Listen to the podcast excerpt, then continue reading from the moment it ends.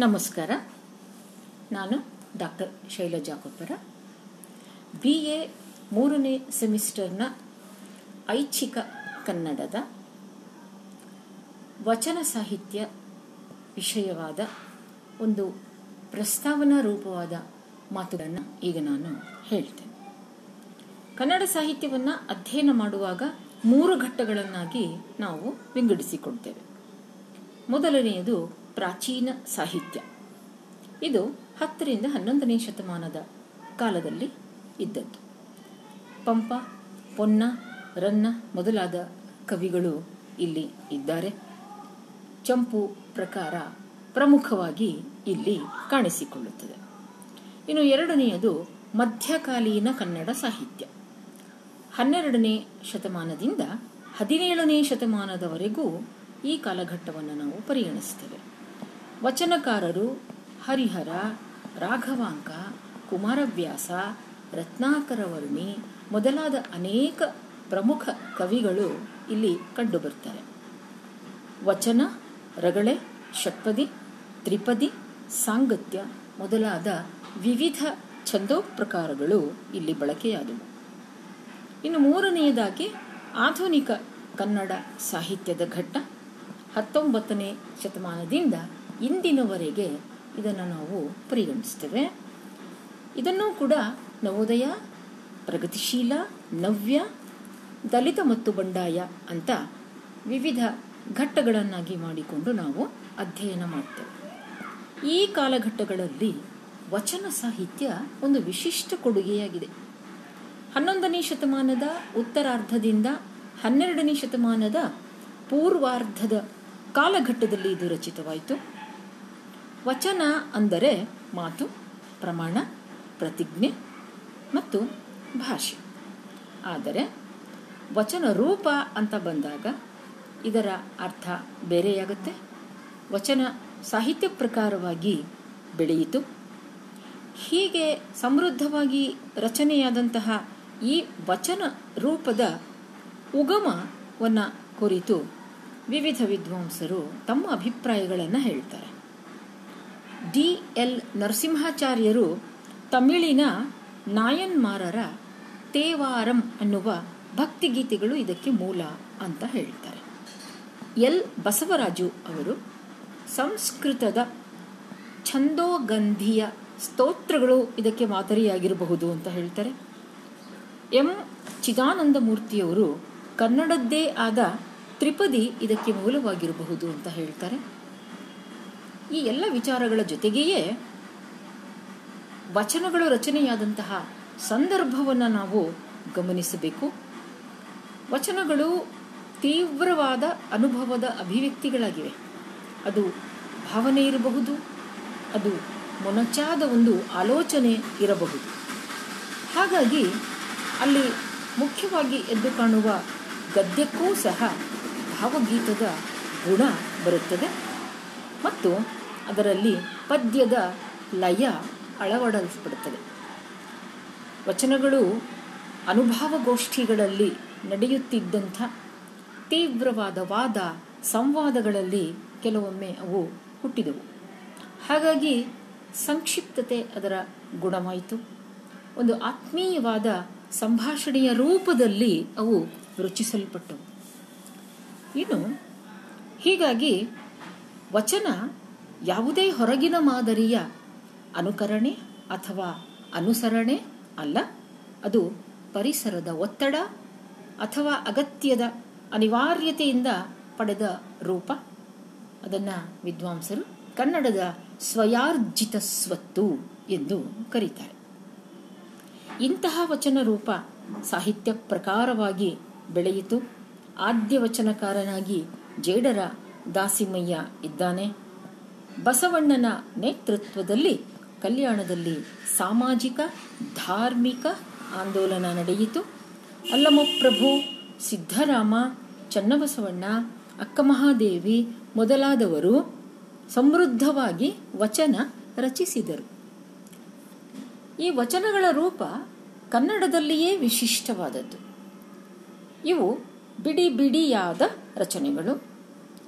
ಗದ್ಯದಲ್ಲಿ ಇವೆ ಹೆಚ್ಚಾಗಿ. ಆದ್ದರಿಂದಲೇ ಅವನ್ನು ನಾವು ಮುಕ್ತಕಗಳು ಎಂದು ಕರೆಯಬಹುದು.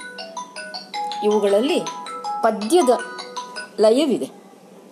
ಮತ್ತು ಎರಡು ಸಾಲಿನಿಂದ ಮೂವತ್ತು ನಲವತ್ತು ಸಾಲುಗಳವರೆಗೆ ಇವು ರಚನೆಯಾಗಿವೆ. ಕೊನೆಯಲ್ಲಿ ಅಂಕಿತನಾಮ ಬರುತ್ತದೆ. ಇವುಗಳಲ್ಲಿ ಒಂದು ನಿರ್ದಿಷ್ಟ ಕಥಾವಸ್ತುವಿಲ್ಲ. ಒಂದು ಭಾವನೆ ಒಂದು ವಿಚಾರ ಇವುಗಳಲ್ಲಿ ಪ್ರಮುಖವಾಗಿ ವ್ಯಕ್ತವಾಗುತ್ತದೆ. ಇಂತಹ ವಚನ ಸಾಹಿತ್ಯ.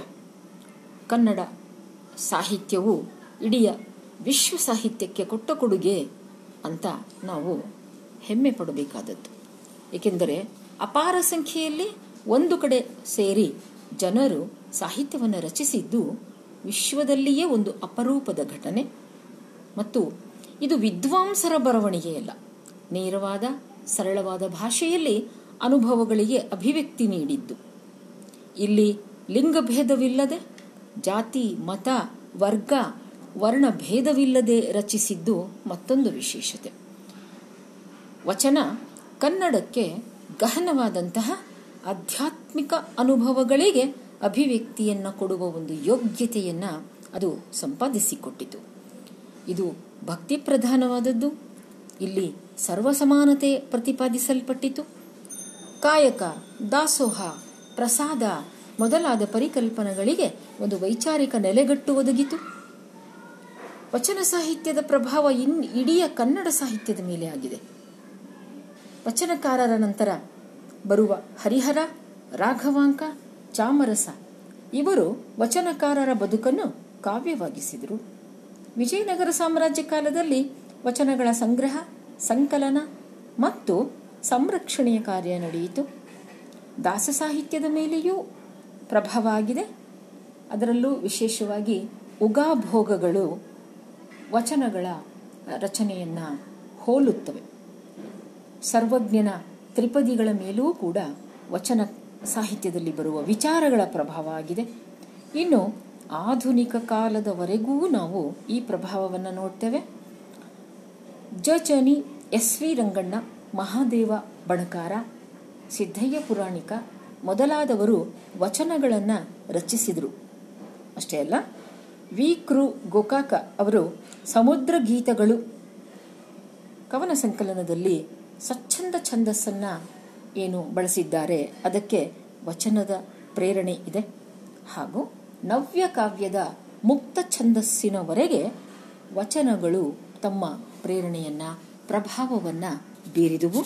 ಹೀಗೆ ಇಡೀ ಕನ್ನಡ ಸಾಹಿತ್ಯದ ಈ ವಚನ ಸಾಹಿತ್ಯ ಎಂದೆಂದಿಗೂ ಅದು ಮನುಷ್ಯ ಬದುಕಿನ ದಾರಿದೀಪವಾಗಿ ಬೆಳಗುವಂತಹ ಒಂದು ಜ್ಯೋತಿಯಾಗಿದೆ ಎನ್ನಬಹುದು.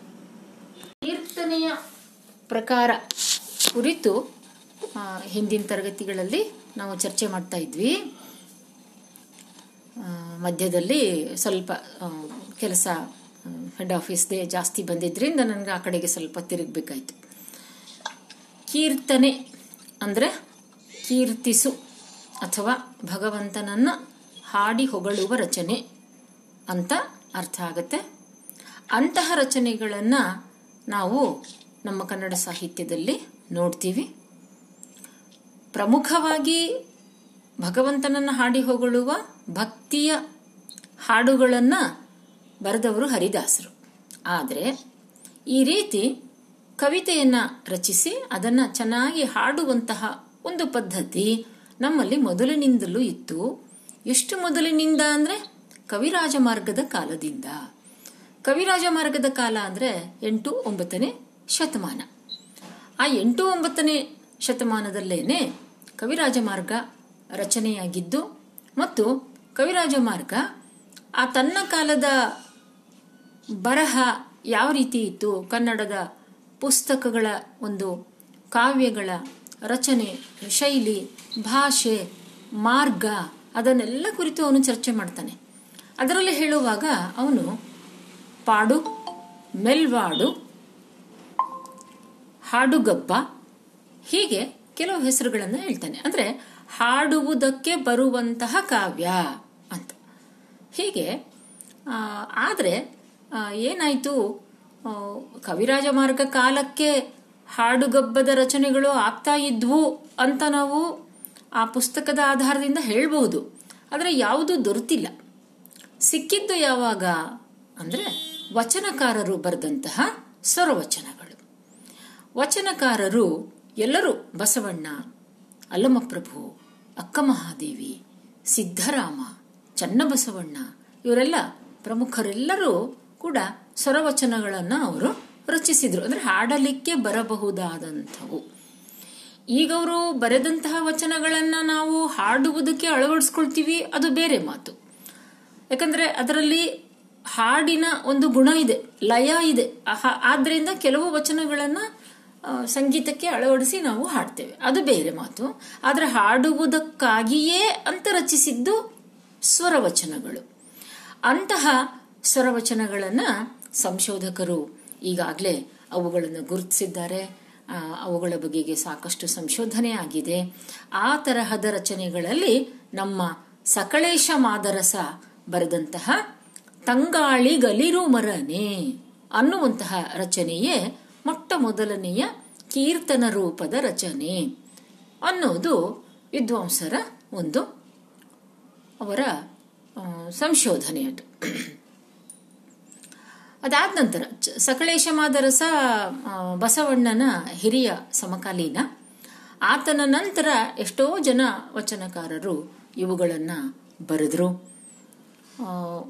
ಮುಂದೆ ಹದಿನಾಲ್ಕನೇ ಶತಮಾನದಲ್ಲಿ ಗುರುಪುರದ ಮಲ್ಲ, ಹದಿನೈದನೇ ಶತಮಾನದಲ್ಲಿ ಗುರುಬಸವ, ಕರಸ್ಥಲದ ನಾಗಿದೇವ, ನಿರ್ವಾಣಿ ಬೋಳೇಶ, ಶಂಕರದೇವ ಇವರು ಸ್ವರವಚನಗಳನ್ನು ಬರೆದ್ರು. ಹದಿನಾರನೇ ಶತಮಾನದಲ್ಲಿ ನಿಜಗುಣ ಶಿವಯೋಗಿ ಬರೆದ್ರು. ಹದಿನೇಳನೇ ಶತಮಾನದಲ್ಲಿ ಮುಪ್ಪಿನ ಷಡಕ್ಷರಿಯವರು ರಚಿಸಿದರು. ಮುಪ್ಪಿನ ಷಡಕ್ಷರಿ ಅಂದರೆ ನೆನಪು ಮಾಡ್ಕೊಳ್ಳಿ, ಅವರವರ ಭಾವಕ್ಕೆ, ಅವರವರ ಭಕುತಿಗೆ, ಅವರವರಿಗೆಲ್ಲ ಗುರು ನೀನೊಬ್ಬನೇ ಅನ್ನೋ ರಚನೆ. ನಾವು ಚಿಕ್ಕವರಿದ್ದಾಗಿನಿಂದಲೂ ಈ ಪದ್ಯವನ್ನು ನಾವು ಓದ್ತಾ ಬಂದಿದ್ದೆ. ಹ? ಆ ಒಂದು ರಚನೆ ಅವುಗಳನ್ನು ಬರೆದ ಮುಪ್ಪಿನ ಷಡಕ್ಷರಿಯವರು ಹದಿನೇಳನೇ ಶತಮಾನದಲ್ಲಿ ಇದ್ದರು ಆಮೇಲೆ ಹದಿನೆಂಟನೇ ಶತಮಾನದಲ್ಲಿ ಸಪ್ಪಣ್ಣ ಶಿವಯೋಗಿ ಅಂತ ಒಬ್ರು ಬರ್ತಾರೆ. ಅವರು ಸ್ವರವಚನಗಳನ್ನು ಬರೆದ್ರು. ಹತ್ತೊಂಬತ್ತನೇ ಶತಮಾನದಲ್ಲಿ, ನೋಡಿ, ಎಲ್ಲಿಯವರೆಗೆ ಮುಂದುವರಿತು ಈ ಸ್ವರವಚನಗಳನ್ನು ಬರೆಯೋದು? ಹತ್ತೊಂಬತ್ತನೇ ಶತಮಾನದಲ್ಲಿ ಬಾಲಲೀಲಾ ಮಹಾಂತಲಿಂಗ ಶಿವಯೋಗಿಗಳು. ಹೀಗೆ ಶಿವಶರಣರು ಈ ಹಾಡಿನ ಪರಂಪರೆಯನ್ನ ಮುಂದುವರಿಸಿದರು.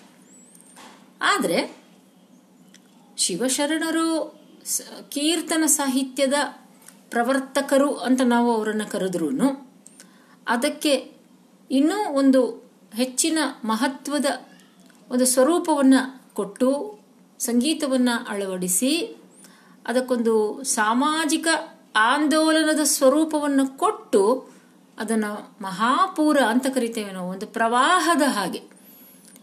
ಕೀರ್ತನೆಗಳನ್ನು ರಚಿಸಿ ಜನರ ಮನೆ ಮನೆಗೆ ನೈತಿಕ ಸಂದೇಶವನ್ನು ಕೊಟ್ಟವರು. ಜ ಮನೆ ಮನೆಗೆ ಸಾಮಾಜಿಕ ಪ್ರಜ್ಞೆಯ, ಸಾಮಾಜಿಕ ಸುಧಾರಣೆಯ ಸಂದೇಶಗಳನ್ನು ಕೊಟ್ಟವರು. ಹದಿನಾರನೇ ಶತಮಾನದ ಹರಿದಾಸರು. ಈ ಹರಿದಾಸರು ಇವರಲ್ಲಿ ಪ್ರಾಥಮಿಕ, ಪ್ರ- ಮೊಟ್ಟ ಮೊದಲನೇದಾಗಿ ಯಾರು ಬರೆದ್ರು? ಇವರಲ್ಲಿ ನರಹರಿ ತೀರ್ಥರು ಅಂತ ಬರ್ತಾರೆ. ನರಹರಿ ತೀರ್ಥರು ಬರೆದಂತಹ ಕೀರ್ತನೆಗಳು ಎಷ್ಟು ಅನ್ನೋದು ನಮಗೆ ಸ್ಪಷ್ಟವಾಗಿ ಸಂಖ್ಯೆ ಗೊತ್ತಿಲ್ಲ. ಆದರೆ ನಮಗೆ ಅವರು ಬರೆದ ಮೂರು ಕೀರ್ತನೆಗಳು ಸಿಕ್ಕಿವೆ. ಆ ಮೂರು ಕೀರ್ತನೆಗಳಲ್ಲೂ ಅವರ ಪ್ರಾಮಾಣಿಕವಾದಂತಹ ನೋವು, ಆತ್ಮನಿವೇದನೆ, ಇವು ಅಲ್ಲಿ ಅಭಿವ್ಯಕ್ತ ಆಗಿವೆ ಅವರು ಕಳಿಂಗ ರಾಜ್ಯದ ಆಸ್ಥಾನದಲ್ಲಿ ಅವರು ಒಬ್ಬ ದಕ್ಷ ಅಧಿಕಾರಿಯಾಗಿ ಕೆಲಸ ಮಾಡ್ತಾ ಇದ್ರು. ಹಾಗಾಗಿ ಆ ಪ್ರಭುತ್ವ, ಪ್ರಭುತ್ವದ ಸೇವೆ, ಅದರ ಜೊತೆಗೆ ಅಂತರಂಗದ ಈ ಭಕ್ತಿಯ ಸೆಳೆತ, ಇವುಗಳ ನಡುವಿನ ಒಂದು ಸಂಘರ್ಷವನ್ನ ಅವರ ಆ ಕೀರ್ತನೆಗಳಲ್ಲಿ ನಾವು ಗುರುತಿಸಬಹುದು. ನರಹರಿ ತೀರ್ಥರ ನಂತರ ಪ್ರಮುಖರಾಗುವವರು ಶ್ರೀಪಾದರಾಜರು. ದಾಸ ಸಾಹಿತ್ಯ ಇವರಿಂದ ಒಂದು ಖಚಿತವಾದ ಆಕಾರವನ್ನು ಅದು ಪಡೆದುಕೊಂಡಿತು. ಶ್ರೀಪಾದರಾಜರ ಕೊಡುಗೆ ಅಂದರೆ ದೇವಸ್ಥಾನಗಳಲ್ಲಿ ಸಂಗೀತ ಸೇವೆಯ ಸಂದರ್ಭದಲ್ಲಿ ಕನ್ನಡದ ಕೀರ್ತನೆಗಳನ್ನು, ಭಕ್ತಿಗೀತೆಗಳನ್ನು ಹಾಡುವಂಥ ಒಂದು ಪರಂಪರೆಯನ್ನು, ಒಂದು ಪದ್ಧತಿಯನ್ನು ಅವರು ಪ್ರಾರಂಭ ಮಾಡಿದರು. ಅದು ಎಂತಹ ಕಾಲ? ಅಂದರೆ ಆಗ ಸಂಸ್ಕೃತ ರಾಜಭಾಷೆ ಅಂತ ಕರೆಸ್ಕೊಂಡು ಅದು ಮೆರಿತಾ ಇದ್ದಂಥ ಕಾಲ. ಹಾಗಾಗಿ ಕನ್ನಡವನ್ನು ಪಕ್ಕಕ್ಕೆ ತಳ್ಳಿದ್ರು. ಕನ್ನಡ, ಕನ್ನಡದಲ್ಲಿ ಬರೆಯೋದೇನಂಥ ದೊಡ್ಡ ವಿಷಯ ಅಲ್ಲ ಅನ್ನುವಂತಹ ಒಂದು ಮನೋಧರ್ಮ ಇದ್ದಂಥ ಕಾಲ. ಅಂಥ ಸಂದರ್ಭದಲ್ಲಿ ಶ್ರೀಪಾದರಾಜರು ಶ್ರೀಪಾದರಾಜರು ಮುಳಬಾಗಿಲಿನ ಮಠದ ಅಧಿ ಅಧಿಪತಿಗಳವರು, ಮಠಾಧಿಪತಿಗಳು, ಸ್ವಾಮೀಜಿಗಳು, ಅವರು ಧೈರ್ಯ ಮಾಡಿ ಕನ್ನಡದಲ್ಲಿ ಗೀತೆಗಳನ್ನು ಹಾಡುವ ಒಂದು ಸಂಪ್ರದಾಯವನ್ನು ಅವರು ಪ್ರಾರಂಭ ಮಾಡಿದರು. ಅದರಿಂದಾಗಿ ಕನ್ನಡಕ್ಕೆ ಒಂದು ಒಂದು ಯೋಗ್ಯವಾದ ಸ್ಥಾನ ಸಿಕ್ಕಿತು. ಕನ್ನಡದಲ್ಲಿ ಬರೆದರೆ, ಮುಂದೆ ನಮ್ಮ ಕುವೆಂಪು ಹಾಡಿದರು, ಕನ್ನಡದಲ್ಲಿ ಹಾಡಿದರೆ ಶಿವ ಒಲಿಯುವನು, ಕನ್ನಡದಲ್ಲಿ ಬರೆದರೆ ಶಿವ ನಲಿಯುವನು ಅಂತ. ಆದರೆ ಹಾಗಾಗಬೇಕಾದ್ರೆ ಶ್ರೀಪಾದರಾಜರು ಇಷ್ಟೆಲ್ಲ ಕಷ್ಟಪಡಬೇಕಾಯಿತು. ಮುಂದೆ ಶ್ರೀಪಾದರಾಜರ ಮತ್ತೊಂದು ಮಹತ್ವದ ಸಂಗತಿ ಅಂದರೆ ಅವರು ಭಾಗವತದ ಘಟನೆಗಳು. ಭಾಗವತ ಅನ್ನೋದು ಒಂದು ಗ್ರಂಥ. ಈ ಗ್ರಂಥದಲ್ಲಿ ಕೃಷ್ಣನ ಬಾಲಲೀಲೆಗಳ ವರ್ಣನೆ ಇದೆ. ಏಕೆಂದರೆ ಕೃಷ್ಣನನ್ನ ನಾವು ಮಹಾಭಾರತದಲ್ಲಿ ಅವನು ಸಾಕಷ್ಟು ದೊಡ್ಡವನಾದ ಮೇಲೆ ದ್ರೌಪದಿಯ ಸ್ವಯಂವರದಿಂದ ಕೃಷ್ಣನ ಪಾತ್ರವನ್ನು ನಾವು ಗುರುತಿಸ್ತೀವಿ. ಆದರೆ ಅದಕ್ಕಿಂತ ಮೊದಲಿನ ಕೃಷ್ಣನ ಜನ್ಮ, ಆ ಜನ್ಮದ ಸಂದರ್ಭದಲ್ಲಿ ಇದ್ದಂತಹ ದುರಂತ, ಹೇಗೆ ಕಂಸ ಗೋಳಾಡಿಸ್ದ, ಬೃಂದಾವನ, ಗೋಕುಲ, ಅಲ್ಲೆಲ್ಲ ಕೃಷ್ಣನ ಪವಾಡಗಳು, ಅದನ್ನೆಲ್ಲ ಈ ಭಾಗವತ ಗ್ರಂಥ ನಮಗೆ ವಿವರಿಸ್ತದೆ. ಇದನ್ನು ಬರೆದವರು ಶುಕಾಚಾರ್ಯರು ಅಂತ. ವ್ಯಾಸರು ಮಹಾಭಾರತವನ್ನು ಬರೆದ್ರು. ವ್ಯಾಸರ ಮಗ ಶುಕಾಚಾರ್ಯ. ಶುಕಾಚಾರ್ಯ ಭಾಗವತವನ್ನ ಬರೆದರು. ನಮ್ಮ ಹರಿದಾಸರಿಗೆಲ್ಲರಿಗೂ ಭಾಗವತ ಬಹಳ ಪ್ರಿಯವಾದಂತಹ ಗ್ರಂಥ. ಯಾಕಂದ್ರೆ ಅದರಲ್ಲಿ ಬಾಲಕೃಷ್ಣನ ಲೀಲೆಗಳು ಇವೆ. ಹೆಚ್ಚಾಗಿ ಎಲ್ಲರೂ ಬಾಲಕೃಷ್ಣನ ಲೀಲೆಗಳನ್ನು ಕುರಿತು ಅವರು ಹಾಡುಗಳನ್ನು ರಚಿಸಿದ್ದಾರೆ. ಶ್ರೀಪಾದರಾಜರು ಕೂಡ ಈ ಭಾಗವತದಲ್ಲಿ ಬರುವಂತಹ ಅನೇಕ ಘಟನೆಗಳನ್ನು ಹಾಡಿನ ರೂಪದಲ್ಲಿ ಅವರು ರಚಿಸಿ ತೋರಿಸಿದರು. ಇನ್ನು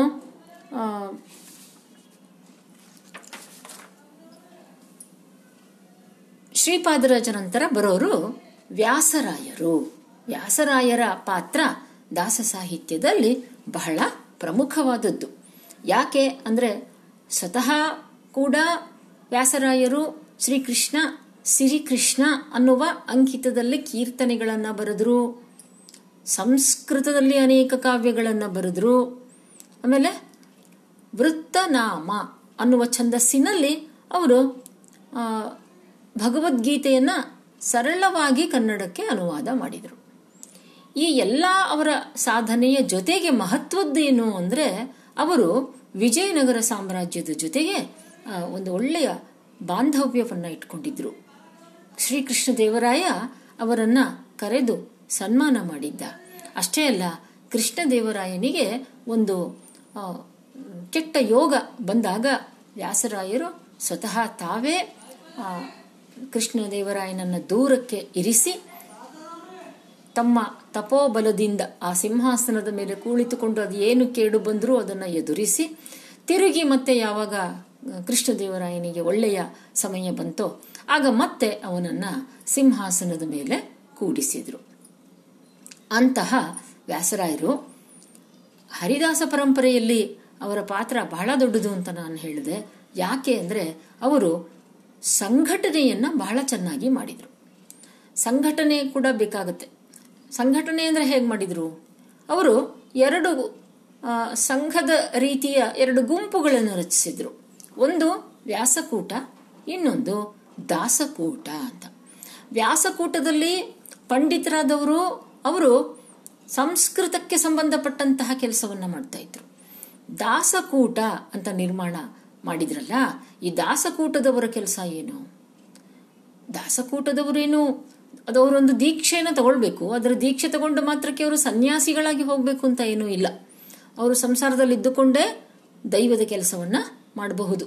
ಆದರೆ ಅವರು ಕೈಯಲ್ಲಿ ತಂಬೂರಿಯನ್ನು ಹಿಡಿದು ಮನೆ ಮನೆಗೆ ಸಂಚರಿಸಿ, ಅವರು ಭಿಕ್ಷೆಯನ್ನ ಎತ್ತಿ ತಮ್ಮ ನಿತ್ಯದ ಬದುಕನ್ನ ಅವರು ನೋಡ್ಕೊಳ್ಬೇಕು. ಏನನ್ನು ಸಂಗ್ರಹ ಮಾಡಿ ಇಟ್ಟುಕೊಳ್ಳುವಂತಿಲ್ಲ. ಮನೆ ಮನೆಗೆ ಭಿಕ್ಷೆಗೆ ಹೋದಾಗ ಅವರು ಕೈಯಲ್ಲಿ ತಾಳ ಹಿಡ್ಕೊಂಡಿರ್ತಿದ್ರು, ತಂಬೂರಿ ಇರ್ತಿತ್ತು. ಅದರ ಆಧಾರದ ಮೇಲೆ ಒಳ್ಳೆ ಒಳ್ಳೆ ಪದಗಳನ್ನು ರಚಿಸಿ ಹಾಡ್ತಿದ್ರು. ಆ ಹಾಡುಗಳ ಮೂಲಕ ಸಂಸ್ಕೃತದ ಭಾಷೆಯಲ್ಲಿ ಇದ್ದಂಥ ಆಧ್ಯಾತ್ಮಿಕ ವಿಚಾರಗಳನ್ನು ಅವರು ಸರಳ ಕನ್ನಡದಲ್ಲಿ ಜನರವರೆಗೆ ತಂದು ಮುಟ್ಟಿಸ್ತಿದ್ರು. ಅಂತಹ ಕೆಲಸವನ್ನ ದಾಸರು ಮಾಡಿದ್ರು. ಅಂತಹ ಒಂದು ದಾಸಕೂಟದ ವ್ಯವಸ್ಥೆಯನ್ನ ವ್ಯಾಸರಾಯರು ಮಾಡಿದ್ರು. ತಮ್ಮ ಆಶ್ರಯದಲ್ಲಿ ಪುರಂದರದಾಸರು ಕನಕದಾಸರು ಇನ್ನು ಅನೇಕ ದಾಸರಿಗೆ ಅವರು ಪ್ರೋತ್ಸಾಹವನ್ನು ಕೊಟ್ಟು ಅವರಿಂದ ಕೃತಿಗಳನ್ನ ಬರೆಯಿಸಿದ್ರು. ಆದ್ದರಿಂದ ವ್ಯಾಸರಾಯರ ಒಂದು ಪಾತ್ರ ಹರಿದಾಸ ಪರಂಪರೆಯಲ್ಲಿ ಬಹಳ ಪ್ರಮುಖವಾದದ್ದು ಮತ್ತು ಮಹತ್ವವಾದದ್ದು ಇವರ ನೇತೃತ್ವದಲ್ಲಿ ಪುರಂದರದಾಸ, ಕನಕದಾಸರು ಅಸಂಖ್ಯಾತ ಕೀರ್ತನಗಳನ್ನು ರಚಿಸಿದರು. ಅವರಿಗಿಂತ ಮುಂಚೆ ಶ್ರೀ ವಾದಿರಾಜರು ಅಂತ ಮತ್ತೊಬ್ಬ ಕೀರ್ತನಕಾರರು ಬರ್ತಾರೆ. ವಾದಿರಾಜರು ಅವರು ಕರಾವಳಿ ಪ್ರದೇಶದ ಕಡೆಯ ಅವರೊಬ್ಬ ಸ್ವಾಮೀಜಿ. ಅವರ ವಿಶೇಷತೆ ಏನು ಅಂದರೆ ಅವರು ಸಂಸ್ಕೃತದಲ್ಲೂ ಬರೆದ್ರು, ಕನ್ನಡದಲ್ಲೂ ಬರೆದ್ರು, ಕೀರ್ತನೆಗಳನ್ನು ಬರೆದ್ರು, ಕಾವ್ಯಗಳನ್ನು ಬರೆದ್ರು. ಆದರೆ ಅವರ, ಅವರನ್ನು ಕುರಿತಾಗಿ ನಾವು ನೆನ್ಪಿಟ್ಕೊಳ್ಬೇಕಾದಂಥ ಒಂದು ವಿಶೇಷ ಸಂಗತಿ ಅಂದರೆ ಅವರು ತುಳು ಭಾಷೆಯಲ್ಲಿ ಜನರಿಗೆ ಶ್ರೀಹರಿಯ ದಶಾವತಾರ ಲೀಲೆಯನ್ನು ರಚಿಸಿಕೊಟ್ರು. ಈ ಸಾಮಾಜಿಕ ಕಾಳಜಿ ಬಹಳ ಪ್ರಮುಖವಾದದ್ದು. ತುಳು ಆ ಕರಾವಳಿ ಪ್ರದೇಶದ ಜನ ಆಡುವ ಒಂದು ದೇಶಿ ಭಾಷೆ. ಹಾಗಾಗಿ ಅವರಿಗೋಸ್ಕರ, ಅವರಿಗೂ ದೇವರ ನಾಮಸ್ಮರಣೆಯ ಒಂದು ಅವಕಾಶ ಸಿಗ್ಲಿ ಅನ್ನುವ ಸಾಮಾಜಿಕ ಕಾಳಜಿ ವಾದಿರಾಜರಲ್ಲಿ ನಮಗೆ ಕಂಡುಬರ್ತದೆ. ಇವರದ್ದು ಹಯವದನ ಅಂಕಿತನಾಮದಿಂದ ಬರೆದ್ರು, ಸಾಮಾಜಿಕ ವಿಡಂಬನೆಯನ್ನ ಮಾಡ್ತಾರೆ. ಇವರ ಕೀರ್ತನೆಗಳಲ್ಲಿ ಸ್ವಾನುಭವ ನಿರೂಪಣೆ ಇದೆ. ಇನ್ನು ಪುರಂದರದಾಸರಿಗೆ ಬರ್ತೇವೆ. ಪುರಂದರದಾಸರು ಕನಕದಾಸರು. ಇವರಿಬ್ಬರನ್ನ ದಾಸ ಪರಂಪರೆಯ ಅಶ್ವಿನಿ ದೇವತೆಗಳು ಅಂತ ನಾವು ಕರಿತೇವೆ. ಪುರಂದರ ವಿಠಲ ಅಂಕಿತದಿಂದ ಪುರಂದರದಾಸರು ಬರೆದ್ರು. ಅಸಂಖ್ಯಾತ ಕೀರ್ತನೆಗಳನ್ನು ಬರೆದ್ರು. ಹೇಳ್ತಾರೆ ಪುರಂದರದಾಸರು ನಾಲ್ಕು ಲಕ್ಷದ ಎಪ್ಪತ್ತೈದು ಸಾವಿರ ಕೀರ್ತನೆಗಳನ್ನು ಬರೆದ್ರು ಅಂತ. ಆದರೆ ಅವೆಲ್ಲ ಎಲ್ಲಿ ಹೋದ್ವೋ, ಅದು ಎಷ್ಟರ ಮಟ್ಟಿಗೆ ಸತ್ಯ ಗೊತ್ತಿಲ್ಲ. ಈಗ ನಮಗೆ ದೊರಕಿರುವ ಪುರಂದರದಾಸರ ಕೀರ್ತನೆಗಳು ಒಂದು ಸಾವಿರದ ಐದು ನೂರು ಅಂತಹ ಒಂದು ಅದ್ಭುತ ಪ್ರತಿಭೆ, ನಾಲ್ಕು ಲಕ್ಷದ ನಾಲ್ಕು ಲಕ್ಷದವರೆಗೆ ಬರೆದ್ರು ಅಂತ ಹೇಳೋದನ್ನ ನಾವು ಹಾಗೆಯೇ ಅದನ್ನ ಸತ್ಯ ಅಂತ ಸ್ವೀಕರಿಸುವ ಅವಶ್ಯಕತೆ ಇಲ್ಲ. ಆದರೆ ಅದರ ಹಿಂದೆ ಒಂದು ಮೆಸೇಜ್ ಇದೆ, ಅದರ ಹಿಂದೆ ಒಂದು ಸಂದೇಶ ಇದೆ. ಅದೇನು ಅಂದ್ರೆ, ಅಂತಹ ಪ್ರತಿಭೆ ಇತ್ತು ಅವರದ್ದು ಅಂತ. ಆಗಿಂದಾಗೆ ಸನ್ನಿವೇಶ ಯಾವುದೇ ಸನ್ನಿವೇಶ ಇರಲಿ, ತಕ್ಷಣ ಒಂದು ಹಾಡನ್ನ ರಚಿಸಿ ಹಾಡಿ ಬಿಡ್ತಿದ್ರು ಅವರು. ಈಗ ಉದಾಹರಣೆಗೆ ಅವರು ಭಿಕ್ಷೆಯನ್ನು ಬೇಡೋದಕ್ಕೆ ಹೋದಾಗ ಈ ದಾಸಯ್ಯ ಬಂದಲ್ಲಪ್ಪ, ಇವನಿಗೆ ನಾನು ಭಿಕ್ಷೆ ಹಾಕಬೇಕಾಗತ್ತಲ್ಲ ಅಂತ ಒಬ್ಬ ಹೆಣ್ಣು ಮಗಳು ಬಹುಶಃ ಅವಳು ಬಾಗಿಲನ್ನು ಮುಚ್ಚಿರಬೇಕು. ಆಗ ಇವರು ತಕ್ಷಣ ಒಂದು ಹಾಡನ್ನು ಬರೆದು ಬಿಡ್ತಾರೆ. ಕದವ ಮುಚ್ಚಿದಳಿದೆಕೋ ಗಯ್ಯಾಳಿ ಮೂಳಿ ಅಂತ ಬೈತಾರೆ ಅವಳಿಗೆ. ಕದವ ಮುಚ್ಚಿದಳಿದೆಕೋ ಗಯ್ಯಾಳಿ ಮೂಳಿ. ಚಿಲಕವಲ್ಲಾಡುತ್ತಿದೆ ಅವಳು, ಎಷ್ಟು ಚೆನ್ನಾಗಿ ಚಿತ್ರಣ ಕೊಡ್ತಾರೆ ನೋಡಿ. ಆಗಿಂದ ಆಗ ಮುಚ್ಚಿದಳೆ ಅವಳು ಆ ಮುಚ್ಚಿದ ರಭಸಕ್ಕೆ ಚಿಲಕ ಅಲ್ಲಾಡ್ತಾ ಇದೆಯಂತೆ. ಆ ಚಿಲಕ ಅಲ್ಲಾಡ್ತಾ ಹೇಳ್ತಾ ಇದೆಯಂತೆ, ಒಳಗಿದ್ದ ಪಾಪ ಹೊರಗೆ ಹೋದೀತು ಅಂತ. ಅವಳು ಯಾಕೆ ಮುಚ್ಚಿದ್ಲು ಆಗ್ಲು ಅಂದ್ರೆ, ಅಯ್ಯೋ, ಈ ದಾಸಯ್ಯನಿಗೆ ಏನಾದರೂ ದಾನ ಮಾಡಿಬಿಟ್ರೆ ಪುಣ್ಯ ಆಗತ್ತೆ. ಏ, ಪುಣ್ಯ ಪುಣ್ಯ ಬರೋದು ಬೇಡ. ಒಳಗಿದ್ದು ಪಾಪ ಒಳಗೆ ಇರಲಿ ಅಂತ ಇವಳು ಬಾಗಿಲು ಮುಚ್ಚಿದ್ಲು. ಹೀಗೆ ಅತ್ಯಂತ ಸ್ವಾರಸ್ಯಕರವಾಗಿ ಪುರಂದರದಾಸರು ಇಂತಹ ಎಷ್ಟೋ ಕೀರ್ತನೆಗಳನ್ನು ಅವರು ರಚಿಸಿದರು, ಸುಳಾದಿಗಳನ್ನು ರಚಿಸಿದರು, ಉಗಾಭೋಗಗಳನ್ನು ರಚಿಸಿದರು. ಹಾಗಾಗಿ ಪುರಂದರದಾಸರನ್ನು ನಾವು ದಾಸ ಸಾಹಿತ್ಯದ ಪಿತಾಮಹ ಅಂತ ಕೂಡ ಅವರನ್ನು ಕರೆಯುತ್ತೇವೆ. ಅವರ ಅವರ ಕೀರ್ತನೆಗಳಲ್ಲಿ ಒಳ್ಳೆ ಸಾಹಿತ್ಯಿಕ ಅಂಶಗಳು ಕೂಡ ನಮಗೆ ಸಿಗ್ತವೆ. ಅವುಗಳನ್ನ ಒಳ್ಳೆ ಅತ್ಯುತ್ತಮ ಭಾವಗೀತೆಗಳು ಅಂತ ಕೂಡ ನಾವು ಕರಿಬಹುದು. ಅಲ್ಲಿ ಸಮಾಜದ ಟೀಕೆ ಇದೆ. ಆಚಾರವಿಲ್ಲದ ನಾಲಿಗೆ, ನಿನ್ನ ನೀಚ ಬುದ್ಧಿಯ ಬಿಡೋ ನಾಲಿಗೆ. ವಿಚಾರವಿಲ್ಲದೆ ಪರರ ದೂಷಿಸುವುದಕ್ಕೆ ಚಾಚಿಕೊಂಡಿರುವಂತ ನಾಲಿಗೆ. ಅಂತಲೂ ಬೈತಾರೆ. ಹ್ಮ್? ಎಚ್ಚರಿಸ್ತಾರೆ ಜನರನ್ನ. ಉದರ ವೈರಾಗ್ಯವಿದು. ನಮ್ಮ ಪದುಮನಾಭನಲ್ಲಿ ಲೇಷ ಭಕುತಿ ಇಲ್ಲ ಉದರ ವೈರಾಗ್ಯವಿದು. ಏನ್ ಮಾಡ್ತಾರೆ ನಮ್ಮ ಜನ? ಬೆಳಗಾಗ್ತಿದ್ದಂತೆ ಚಳಿಯಲ್ಲಿ ಗಡ ಗಡ ನಡುಗೂತ ಹೋಗಿ ನದಿಯಲ್ಲಿ ಸ್ನಾನ ಮಾಡಿ ಮೂಗು ಮುಚ್ಚಿ ಮಣಮಣ ಮಂತ್ರ ಹೇಳ್ತಾರೆ. ಯಾಕೆ? ಸ್ವಂತದ ಉದ್ಧಾರಕ್ಕೋ? ಅಥವಾ ನಾಲ್ಕು ಜನರಿಗೆ ನೋಡ್ರಿ ನಾನು ಎಷ್ಟು ಚೆನ್ನಾಗಿ ಎಲ್ಲ ಆಚರಣೆ ಮಾಡ್ತಾ ಇದ್ದೀನಿ ಅಂತ ತೋರಿಸೋದಕ್ಕೋ? ಇದೆಲ್ಲ ಉದರ ವೈರಾಗ್ಯ. ನಾಲ್ಕು ಜನ ಮೆಚ್ಚಲಿ, ದುಡ್ಡು ಕೊಡ್ಲಿ ಅನ್ನೋ ಕಾರಣಕ್ಕೆ. ಹೀಗೆ? ನಮ್ಮ ಪುರಂದರದಾಸರ ಕೊಡುಗೆ ಬಹಳ ದೊಡ್ಡದು. ಮುಂದೆ ನಾವು ಒಂದು ಘಟಕದಲ್ಲಿ ಪ್ರತ್ಯೇಕವಾಗಿ ಪುರಂದರದಾಸರ ಕೀರ್ತನೆಗಳನ್ನು ಓದಬೇಕು. ಆಗ ಹೆಚ್ಚು ನಾವು ಅದನ್ನ ವಿಸ್ತಾರವಾಗಿ ಅವರ ಕೊಡುಗೆಯನ್ನು ಅರ್ಥ ಮಾಡಿಕೊಳ್ಳೋಣ ಅಂತಹ ಪುರಂದರದಾಸರು. ಆದರೆ ಅದರ ಜೊತೆಗೆ ಮಹತ್ವದ ಒಂದು ಅವರ ಕೊಡುಗೆ ಅಂತಂದ್ರೆ ಕರ್ನಾಟಕ ಸಂಗೀತವನ್ನ ಸರಳಗೊಳಿಸಿದ್ದು. ಕರ್ನಾಟಕ ಸಂಗೀತವನ್ನ ಪ್ರಾರಂಭದಲ್ಲಿ ಯಾರು ಅಭ್ಯಾಸ ಮಾಡ್ತಾರೋ ಅವರಿಗೆ ಆ ಸಪ್ತಸ್ವರಗಳ ಒಂದು ಹಾಡಿನ ಅನುಕೂಲಕ್ಕೋಸ್ಕರ ಪಿಳ್ಳಾರಿ ಗೀತೆಗಳು ಅಂತ ಅವರು ರಚಿಸಿದರು. ಪಿಳ್ಳಾರಿ ಗೀತೆ ಅಂದರೆ ಪ್ರಾರಂಭದಲ್ಲಿ ಸುಲಭವಾಗಿ ಆರೋಹಣ, ಅವರೋಹಣ. ಇದು ಗೊತ್ತಾಗಬೇಕು ಕಲಿಯುವವರಿಗೆ ಕರ್ನಾಟಕ ಸಂಗೀತವನ್ನು. ಆ ಒಂದು ಕೊಡುಗೆಯನ್ನು ಪುರಂದರದಾಸರು ಕೊಟ್ಟರು ನೋಡಿ. ಎರಡು ಪ್ರಮುಖ ಗೀತೆಗಳು. ಈ ಪಿಳ್ಳಾರಿ ಗೀತೆಗಳಲ್ಲಿ, ಕೆರೆಯ ನೀರನು ಕೆರೆಗೆ ಚಲ್ಲಿ ವರವ ಪಡೆದವರಂತೆ ಕಾಣಿರು. ಹರಿಯ ಕರುಣದೊಳಾದ ಭಾಗ್ಯವ ಹರಿ ಸಮರ್ಪಣೆ ಮಾಡಿ ಬದುಕಿರು. ಪದುಮನಾಭ ಪರಮ ಪುರುಷ ಪರಂಜ್ಯೋತಿ ರೂಪ ಹೀಗೆ, ಇದು ಒಂದು. ಇನ್ನೊಂದು ನಮ್ಮ ಗಣಪತಿಯ ಸ್ತುತಿ. ಯಾವುದದು? ಗಣಪತಿಯ ಸ್ತುತಿ. ಅದನ್ನ ಎಲ್ಲ ಕಡೆ ಬಹಳ ಪ್ರಸಿದ್ಧವಾದಂಥ ಒಂದು ಹಾಡು ಅದು.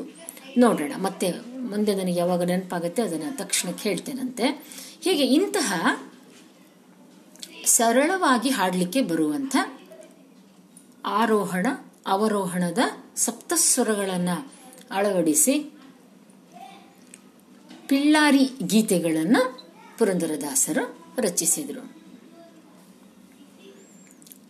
ಗಣೇಶನ ಹಾಡು ಹೀಗಿದೆ. ಶ್ರೀ ಗಣನಾಥ ಸಿಂಧೂರವರ್ಣ ಸುಜನ ಸೇವಿತ ಸಿರಿವದನ ಲಂಬೋದರ ಲಕುಮಿಕರ ಅಂಬಾಸುತ ಅಮರ ವಿನುತ ಲಂಬೋದರ ಲಕುಮಿಕರ. ಹೀಗೆ ನಮ್ಮ ಪುರಂದರದಾಸರು ಮಾಡಿದ ಈ ಒಂದು ವ್ಯತ್ಯಾಸ ಎಷ್ಟು ಪ್ರಸಿದ್ಧವಾಯಿತು ಅಂತಂದ್ರೆ ತೆಲುಗು ಭಾಷೆಯಲ್ಲಿ ತ್ಯಾಗರಾಜರು ಅಂತ ಬರ್ತಾರೆ. ಅವರು ಕೂಡ ಒಬ್ಬ ಭಕ್ತರು ಮತ್ತು ಸಂಗೀತ ಶಾಸ್ತ್ರೀಯ ಸಂಗೀತದ ಒಬ್ಬ ತಜ್ಞರು. ಅವರೂ ಸಹ ಇಂತಹ ಎಷ್ಟೋ ಬೆಳೆ, ಇದನ್ನು ನೋಡಿ, ನಮ್ಮ ಪುರಂದರದಾಸರ ಈ ಕೊಡುಗೆಯನ್ನು ನೋಡಿ ಅವರು ಅದನ್ನು ಅನುಸರಿಸಿದ್ರು ಅನ್ನುವ ಮಾತು ಬರುತ್ತೆ. ಹೀಗೆ ಪುರಂದರದಾಸರ ನಂತರ ಕನಕದಾಸರು. ಕನಕದಾಸರು ಸಮಾಜದ ಕೆಳವರ್ಗದಿಂದ ಬಂದಂಥವರು. ಕೆಳವರ್ಗ ಅಂದರೆ ಕುರುಬ ಜನಾಂಗ ಅಂತ ಹೇಳ್ತಾರೆ ವಿದ್ವಾಂಸರು. ಆದರೆ ಕುರುಬ ಜನಾಂಗದಿಂದ ಬಂದವರಾಗಿದ್ದರೂ ಸಹ ವರ್ಗದ ದೃಷ್ಟಿಯಿಂದ ಅವರು ಕ್ಷತ್ರಿಯರು. ವಿಜಯನಗರ ಸಾಮ್ರಾಜ್ಯದ ಪಾಳೆಯಗಾರ ವಂಶದವರು. ಪಾಳೆಗಾರರಾಗಿ ಅವರು ಒಳ್ಳೆಯ ವೈಭೋಗದ ಜೀವನವನ್ನು ನಡೆಸ್ತಾ ಇದ್ದಂಥ ಸಂದರ್ಭ. ವಿಜಯನಗರದ ಒಂದು ಯುದ್ಧದಲ್ಲಿ ಅವರು ಪಾಲ್ಗೊಂಡಿದ್ರು. ಆಗ ಅವರು ಕೆಳಕ್ಕೆ ಬಿದ್ದರು ಗಾಯಗಳಾಯಿತು. ಬಹಳ ನೊಂದು ಅವರು ಇದ್ದಂಥ ಇನ್ನೇನು ವಿಸ್ಮೃತಿಯಾಗಬೇಕು ಅಂಥ ಸಂದರ್ಭದಲ್ಲಿ ಅವರಿಗೆ ತಿರುಪತಿ ತಿಮ್ಮಪ್ಪ ಕಾಣಿಸ್ಕೊಂಡು ಅವರ ಅವರನ್ನ ಮುಟ್ಟಿದ ಅವರ ಗಾಯಗಳೆಲ್ಲ ವಾಸಿಯಾಯಿತು. ಅವರ ಮೈಕೈಯ ನೋವೆಲ್ಲ ಕಡಿಮೆಯಾಯಿತು. ಆಗ ತಿಮ್ಮಪ್ಪ ಕೇಳಿದ್ದಂತೆ, ನನ್ನ ದಾಸನಾಗ್ತೀಯೇನೋ ಕನಕ? ಅಂತ ಕೇಳಿದ್ದಂತೆ. ಅಂತ ಇಂಥವೆಲ್ಲ ಕಥೆಗಳು ಬರ್ತವೆ. ಹಾಗಾಗಿ ಅಲ್ಲಿಂದ ಮುಂದೆ ಅವರು ಈ ರಾಜ್ಯ, ಪಾಳೆಪಟ್ಟು ಇದನ್ನೆಲ್ಲ ಬಿಟ್ಟುಕೊಟ್ಟು ಹರಿದಾಸರಾದರು. ಹಂಪೆಗೆ ಬಂದರು. ಅಲ್ಲಿ ವ್ಯಾಸರಾಯರ ಒಂದು ಅನುಮತಿಯನ್ನು ಪಡೆದು ದಾಸದೀಕ್ಷೆಯನ್ನು ತಕೊಂಡು ದಾಸರಾದರು.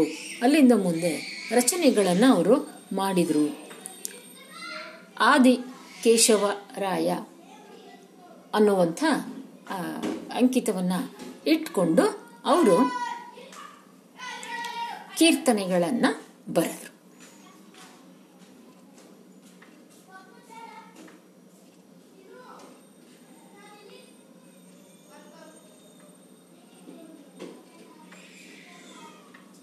ಆದಿಕೇಶವರಾಯ ಕಾಗಿನೆಲೆಯ ಆದಿಕೇಶವರಾಯ. ಈ ಕಾಗಿನೆಲೆ ಅನ್ನುವ ಊರಿನಲ್ಲಿ ಕನಕದಾಸರಿಗೆ ಅವರು ಮೊದಲು ಅವರ ಹೆಸರು ತಿಮ್ಮಪ್ಪ. ಅವರಿಗೆ ಒಂದು ದೊಡ್ಡ ನಿಧಿ ಸಿಕ್ಕಿತು ಅಂತ ಹೇಳ್ತಾರೆ. ಆ ನಿಧಿಯ ಹಣವನ್ನು ಅವರು ಸ್ವಂತಕ್ಕೆ ಬಳಸಲಿಲ್ಲ. ಅದರಿಂದ ಕಾಗಿ ನೆಲೆಯಲ್ಲಿ ಅವರು ಶಿವನ ಒಂದು ಮಂದಿರವನ್ನು ಕಟ್ಟಿಸಿದ್ರು ಅಂತ. ಆದಿಕೇಶವ ಅಂತ ಕರೆದ್ರು. ಇಂತಹ ಕನಕದಾಸರು ಅವರಿಗೆ ಈ ದಲಿತ ವರ್ಗದ ಬದುಕಿನ ಸಂವೇದನೆಗಳು ಅವರಿಗೆ ಗೊತ್ತಿತ್ತು. ಅವರ ಬದುಕಿನ ನೋವೇನು? ಯಾಕೆಂದರೆ ಸ್ವತಃ ಅವರು ಅದನ್ನು ಅನುಭವಿಸಿದರು. ಸಮಾಜದಲ್ಲಿ ಅವರಿಗೆ ಈ ಕೆಳವರ್ಗದಿಂದ ಬಂದವರು ಅನ್ನೋ ಕಾರಣಕ್ಕೆ ಕೆಲವು ಸಂದರ್ಭಗಳಲ್ಲಿ ಅಪಮಾನ ಆಗಿದೆ, ನೋವಾಗಿದೆ. ಹಾಗಾಗಿ ಅಂತಹ ಸಂವೇದನೆಗಳನ್ನು ಬಹಳ ತೀವ್ರವಾಗಿ ಕನಕದಾಸರು ವ್ಯಕ್ತಪಡಿಸ್ತಾರೆ. ಮತ್ತು ಈ ವರ್ಣ ವ್ಯವಸ್ಥೆ ವರ್ಗ ವ್ಯವಸ್ಥೆ ಜಾತಿ, ಮತ, ಕುಲ ಇವುಗಳನ್ನು ಕುರಿತಾಗಿ ಬಹಳ ತೀವ್ರವಾಗಿ ಅವರು ಪ್ರತಿಭಟನೆ ಮಾಡ್ತಾರೆ. ನೀವು ಅವರ ಒಂದು ಹಾಡು ಬಹಳ ಪ್ರಸಿದ್ಧವಾದದ್ದು ಕನಕದಾಸರು, ಭಕ್ತ ಕನಕದಾಸ ಅಂತ ಒಂದು ಸಿನಿಮಾ, ಹಳೆಯ ಸಿನಿಮಾ, ಅದರಲ್ಲಿ ರಾಜ್ಕುಮಾರ್ ಅವರೇ ಕನಕದಾಸನ ಪಾತ್ರವನ್ನ ಮಾಡಿರೋದು. ಅಲ್ಲಿ ಒಂದು ಒಂದು ಹಾಡು ತುಂಬ ಚೆನ್ನಾಗಿ ಬರುತ್ತೆ ಇದು. ಕನಕದಾಸರದ್ದು ಅಲ್ಲಿ ಕುಲದ ಜೊತೆಗೆ ಕನಕದಾಸರದ್ದು ಬಹಳ ವೈಜ್ಞಾನಿಕ ಚಿಂತನೆ. ಇದನ್ನು ಗಮನಿಸಬೇಕು ನಾವು. ಆ ಆ ವೈಜ್ಞಾನಿಕ ಚಿಂತನೆ ಆಯಾ ಕಾಲದ ಮಿತಿಗೆ ಒಳಪಟ್ಟದ್ದಿರಲಿ, ಪರವಾಗಿಲ್ಲ. ಆದರೆ ಎಷ್ಟು ಚೆನ್ನಾಗಿ ಮೂಲಕ್ಕೆ ಹೋಗಿ ಅವರು ಪ್ರಶ್ನೆ ಹಾಕ್ತಾರೆ. ಕುಲ ಕುಲ ಕುಲವೆಂದು ಹೊಡೆದಾಡದಿರಿ, ನಿಮ್ಮ ಕುಲದ ನೆಲೆಯನೇನಾದರೂ ಬಲ್ಲಿರ ಬಲ್ಲಿರ ಕುಲ ಕುಲ ಕುಲವೆಂದು ಹೊಡೆದಾಡದಿರಿ. ನೋಡಿ, ಕುಲ ಕುಲವೆಂದು ಹೊಡೆದಾಡದಿರಿ ಅಂತ ಹೇಳ್ತಾ ಕನಕದಾಸರು ಬಹಳ ವೈಜ್ಞಾನಿಕವಾಗಿ ಪ್ರಶ್ನೆ ಹಾಕ್ತಾರೆ. ಈಗ ವಿಜ್ಞಾನ ಏನು ಹೇಳುತ್ತೆ? ನಮ್ಮ ಈ ಮನುಷ್ಯ ಪ್ರಾಣಿ ವಿಕಾಸ ಆಗಬೇಕಾದ್ರೆ ನೀರಿನಿಂದಲೇ ಅಂತ ಹೇಳುತ್ತೆ. ನೀರಿನಲ್ಲಿ ಇದ್ದ ಅಮೀಬಾ ಏಕಕೋಶ ಜೀವಿ ಒಂದೇ ಕೋಶ. ಆ ಏಕಕೋಶ ಜೀವಿ ತನ್ನಷ್ಟಕ್ಕೆ ತಾನೇ ಒಂದಿದ್ದದ್ದು ಎರಡಾಗತ್ತೆ, ಎರಡಿದ್ದದ್ದು ನಾಲ್ಕಾಗುತ್ತೆ, ನಾಲ್ಕಿದ್ದದ್ದು ಎಂಟಾಗತ್ತೆ. ಅಂದರೆ ಒನ್ ಈಸ್ಟು ಟು ಪ್ರಪೋರ್ಷನ್ ಆ ಒಂದು ಪ್ರಮಾಣದಲ್ಲಿ ಅದು ದ್ವಿಗುಣಗೊಳ್ಳುತ್ತಾ ಹೋಗಿ ಮುಂದಿನ ಅನೇಕ ಪಶು ಪಕ್ಷಿ ಪ್ರಾಣಿಗಳು ಸೃಷ್ಟಿಯಾದವು ಅಂತ ಹೇಳ್ತದೆ. ಯಾವುದು? ಡಾರ್ವಿನ್ನನ ವಿಕಾಸವಾದ. ಅದನ್ನೇ ಗೊತ್ತಿಲ್ಲ ನಮಗೆ. ಕನಕದಾಸರಿಗೆ ಈ ಡಾರ್ವಿನ್ನನ ವಿಕಾಸವಾದದ ಪರಿಚಯ ಇತ್ತೋ ಇಲ್ವೋ ಗೊತ್ತಿಲ್ಲ. ಆದ್ರೆ ಅವ್ರು ಬಹಳ ಚೆನ್ನಾಗಿ ಹೇಳ್ತಾರೆ. ಜಲವೇ ಸಕಲ ಕುಲಕ್ಕೆ ತಾಯಲ್ಲವೇ. ಜಲದ ಕುಲವನೇನಾದರೂ ಬಲ್ಲಿರಾ? ನೋಡಿ. ನಾವೆಲ್ಲ ಹುಟ್ಟಿ ಬಂದದ್ದು ಜಲದಿಂದಲೇ, ಮೂಲ ಅಮೀಬಾದಿಂದ. ಜಲಕ್ಕೆ ಏನಾದರೂ ಕುಲ ಇದೆಯಾ? ಯಾವುದಾದ್ರೂ ಅದರಲ್ಲಿ ಮೇಲ್ ಕುಲ ಆ? ಮೇಲಿನ ಕುಲ, ಕೀಳು ಕುಲ ಅಂತ ಏನಾದರೂ ಇದೆಯಾ? ಜಲದ ಬೊಬುಳಿಯಂತೆ ಸ್ಥಿರವಲ್ಲವೀ ದೇಹ, ನೆಲೆಯಾರಿತು ನೀ ನೆನೆ ಮನುಜ.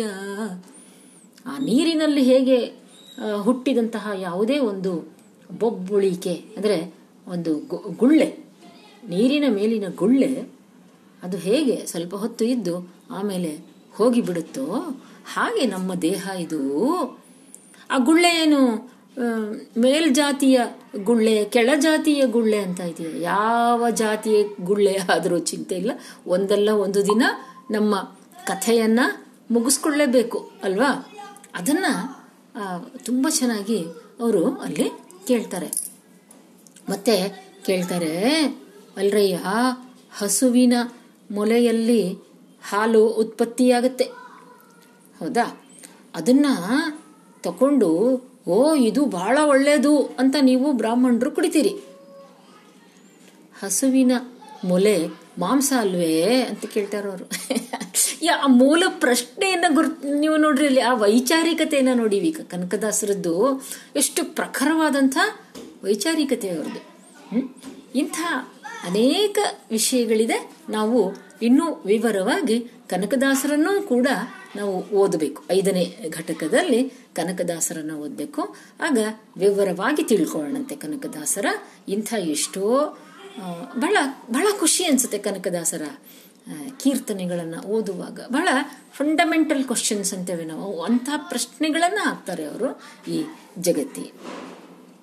ಹೀಗೆ ನರಹರಿ ತೀರ್ಥರಿಂದ ಕನಕದಾಸರವರೆಗೆ ಒಂದು ಮೊದಲನೇ ಘಟ್ಟ ಅಂತ ನಾವು ಗುರುತಿಸ್ತೀವಿ. ದಾಸ ಸಾಹಿತ್ಯದ ಮೊದಲನೆಯ ಘಟ್ಟ.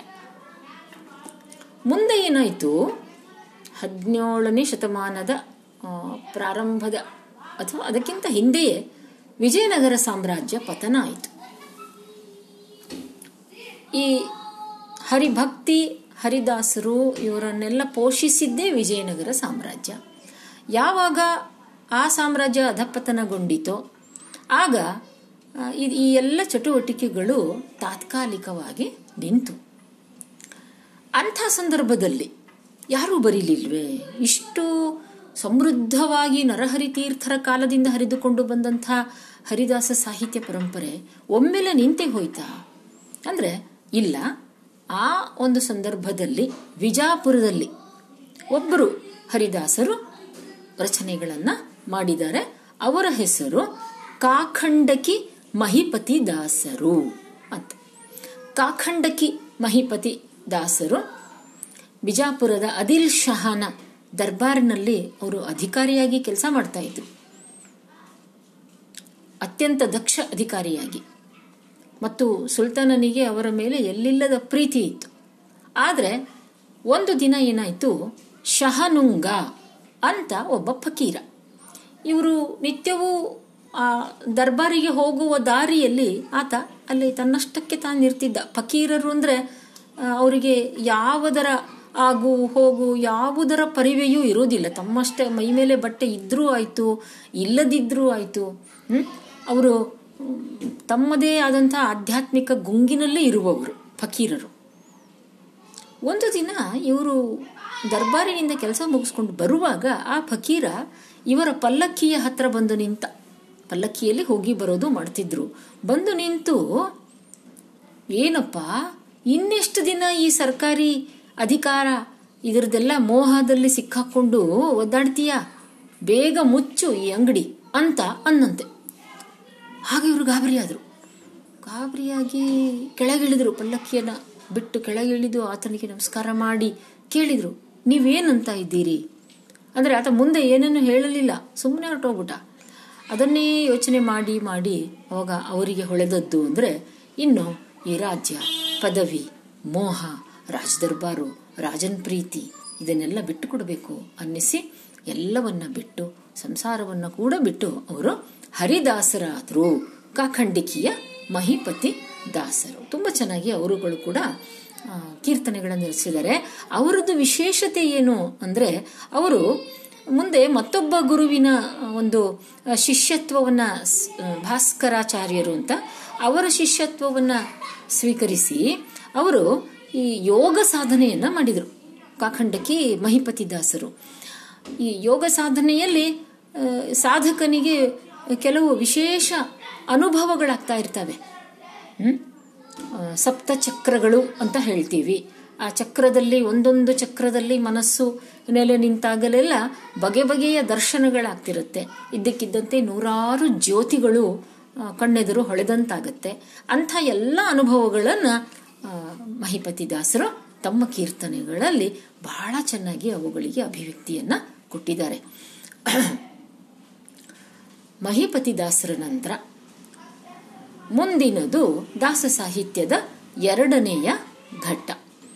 ಈ ಎರಡನೆಯ ಘಟ್ಟದ ದಾಸರುಗಳಿಗೆ ಆಶ್ರಯವಾಗಿ ಇದ್ದವರು ನಮ್ಮ ಮಂತ್ರಾಲಯದ ರಾಘವೇಂದ್ರ ಸ್ವಾಮಿಗಳು.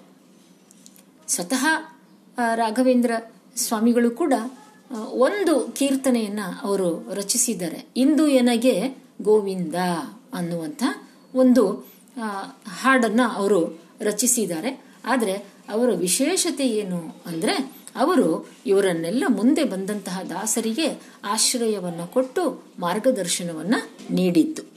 ಹಾಗೆ ಬಂದವರು ವಿಜಯ ದಾಸರು ವಿಜಯದಾಸರು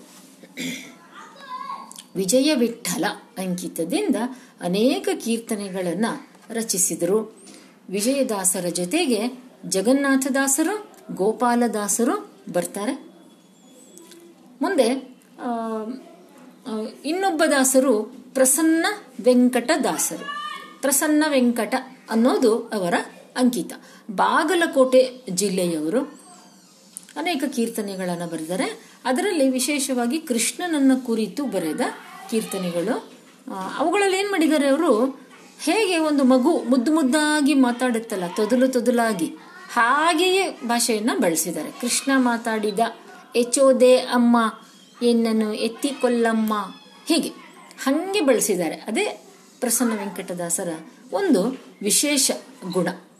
ಇನ್ನು ಗೋಪಾಲದಾಸರು ಗೋಪಾಲ ಗೋಪಾಲ ವಿಠಲ ಅನ್ನುವ ಅಂಕಿತ ಇಟ್ಕೊಂಡು ಇವರು ಕೃತಿಗಳನ್ನು ಬರೆದರು, ಕೀರ್ತನೆಗಳನ್ನು. ಇವರ ಭಕ್ತಿ ಬಹಳ ಪ್ರಸಿದ್ಧಿಯನ್ನು ಪಡೀತು. ಹಾಗಾಗಿ ಗೋಪಾಲದಾಸ ಅನ್ನುವ ಒಂದು ಹೆಸರು ಬರೋಕ್ಕಿಂತ ಮುಂಚೆ ಇವರ ಹೆಸರು ಭಾಗಣ್ಣ ಅಂತ. ಹಾಗಾಗಿ ಭಕ್ತಿಯಲ್ಲಿ ಭಾಗಣ್ಣ ಅಂತಲೇ ಅವರು ಹೆಚ್ಚು ಪ್ರಸಿದ್ಧರಾದರು. ಗೋಪಾಲದಾಸರ ಕೀರ್ತನೆಗಳಲ್ಲಿ ಹೆಚ್ಚು ಶಾಸ್ತ್ರದ ವಿಷಯಗಳನ್ನು ನಾವು ನೋಡ್ತೇವೆ. ಮುಂದೆ ಜಗನ್ನಾಥ ವಿಠಲ ದಾಸರು. ಜಗನ್ನಾಥ ವಿಠಲ ಇವರ ಅಂಕಿತ. ಇವರ ಹೆಚ್ಚಿನ ಕೀರ್ತನೆಗಳಲ್ಲಿ ಸ್ತುತಿ ಇದೆ. ಆದರೆ ಜಗನ್ನಾಥದಾಸರನ್ನು ನಾವು ವಿಶೇಷವಾಗಿ ನೆನಪಿಸಿಕೊಳ್ಳೋದು ಅವರು ಅವರು ಕೊಟ್ಟಂಥ ಈ ವಿಸ್ತಾರವಾದ, ಭಗವಂತನ ವಿಸ್ತಾರವಾದ ಒಂದು ಈ ಕಲ್ಪನೆಗೆ.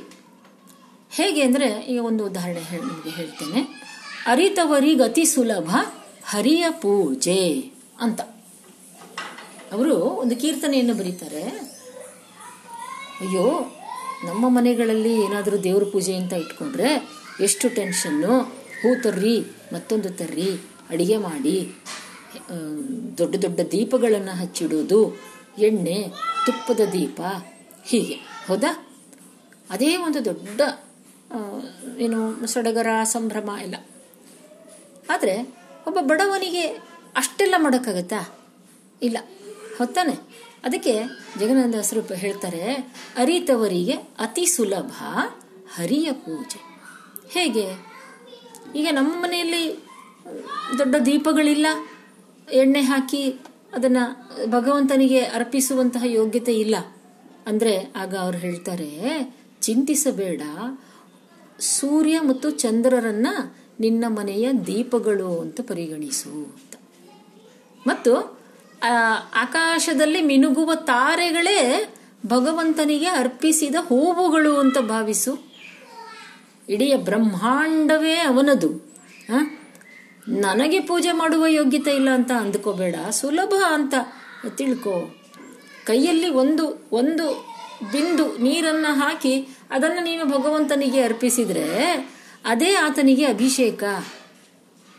ಇಡೀ ಬ್ರಹ್ಮಾಂಡದಲ್ಲಿರುವಂಥ ಎಲ್ಲ ನದಿ, ಸರೋವರ, ಸಮುದ್ರ, ಅವೆಲ್ಲವೂ ನಿನಗೆ ಅರ್ಪಿತ ಅನ್ನು. ಯಾಕಂದರೆ ಅದು ಅವನೇ ಸೃಷ್ಟಿಸಿದ್ದು. ಹೀಗೆ ಇದಕ್ಕೆ ನಾವು ವಿಭೂತಿ ಪೂಜೆ ಅಂತ ಕರಿತೀವಿ. ಅಂದ್ರೆ ಇಡೀ ಬ್ರಹ್ಮಾಂಡವೇ ಅವನದ್ದು ಅಂತ ಆದಮೇಲೆ ಅದನ್ನ ಮಿತಿಗೊಳಿಸಿ ಮನೆಯಲ್ಲಿ ಒಂದು ಸಣ್ಣ ದೀಪ ಹಚ್ಚಿಟ್ಟು ಇದೇ ನಿಜವಾದ ಪೂಜೆ ಅಂತ ಹೇಳೋದು ಬಹಳ ಸೀಮಿತ ಆಗ್ತದೆ. ಬಹಳ ಸಂಕುಚಿತ ಆಗ್ತದೆ. ಇಂತಹ ಕೆಲವು ಮಹತ್ವದ ಅಂಶಗಳನ್ನು ಜಗನ್ನಾಥದಾಸರು ಹೇಳಿದರು.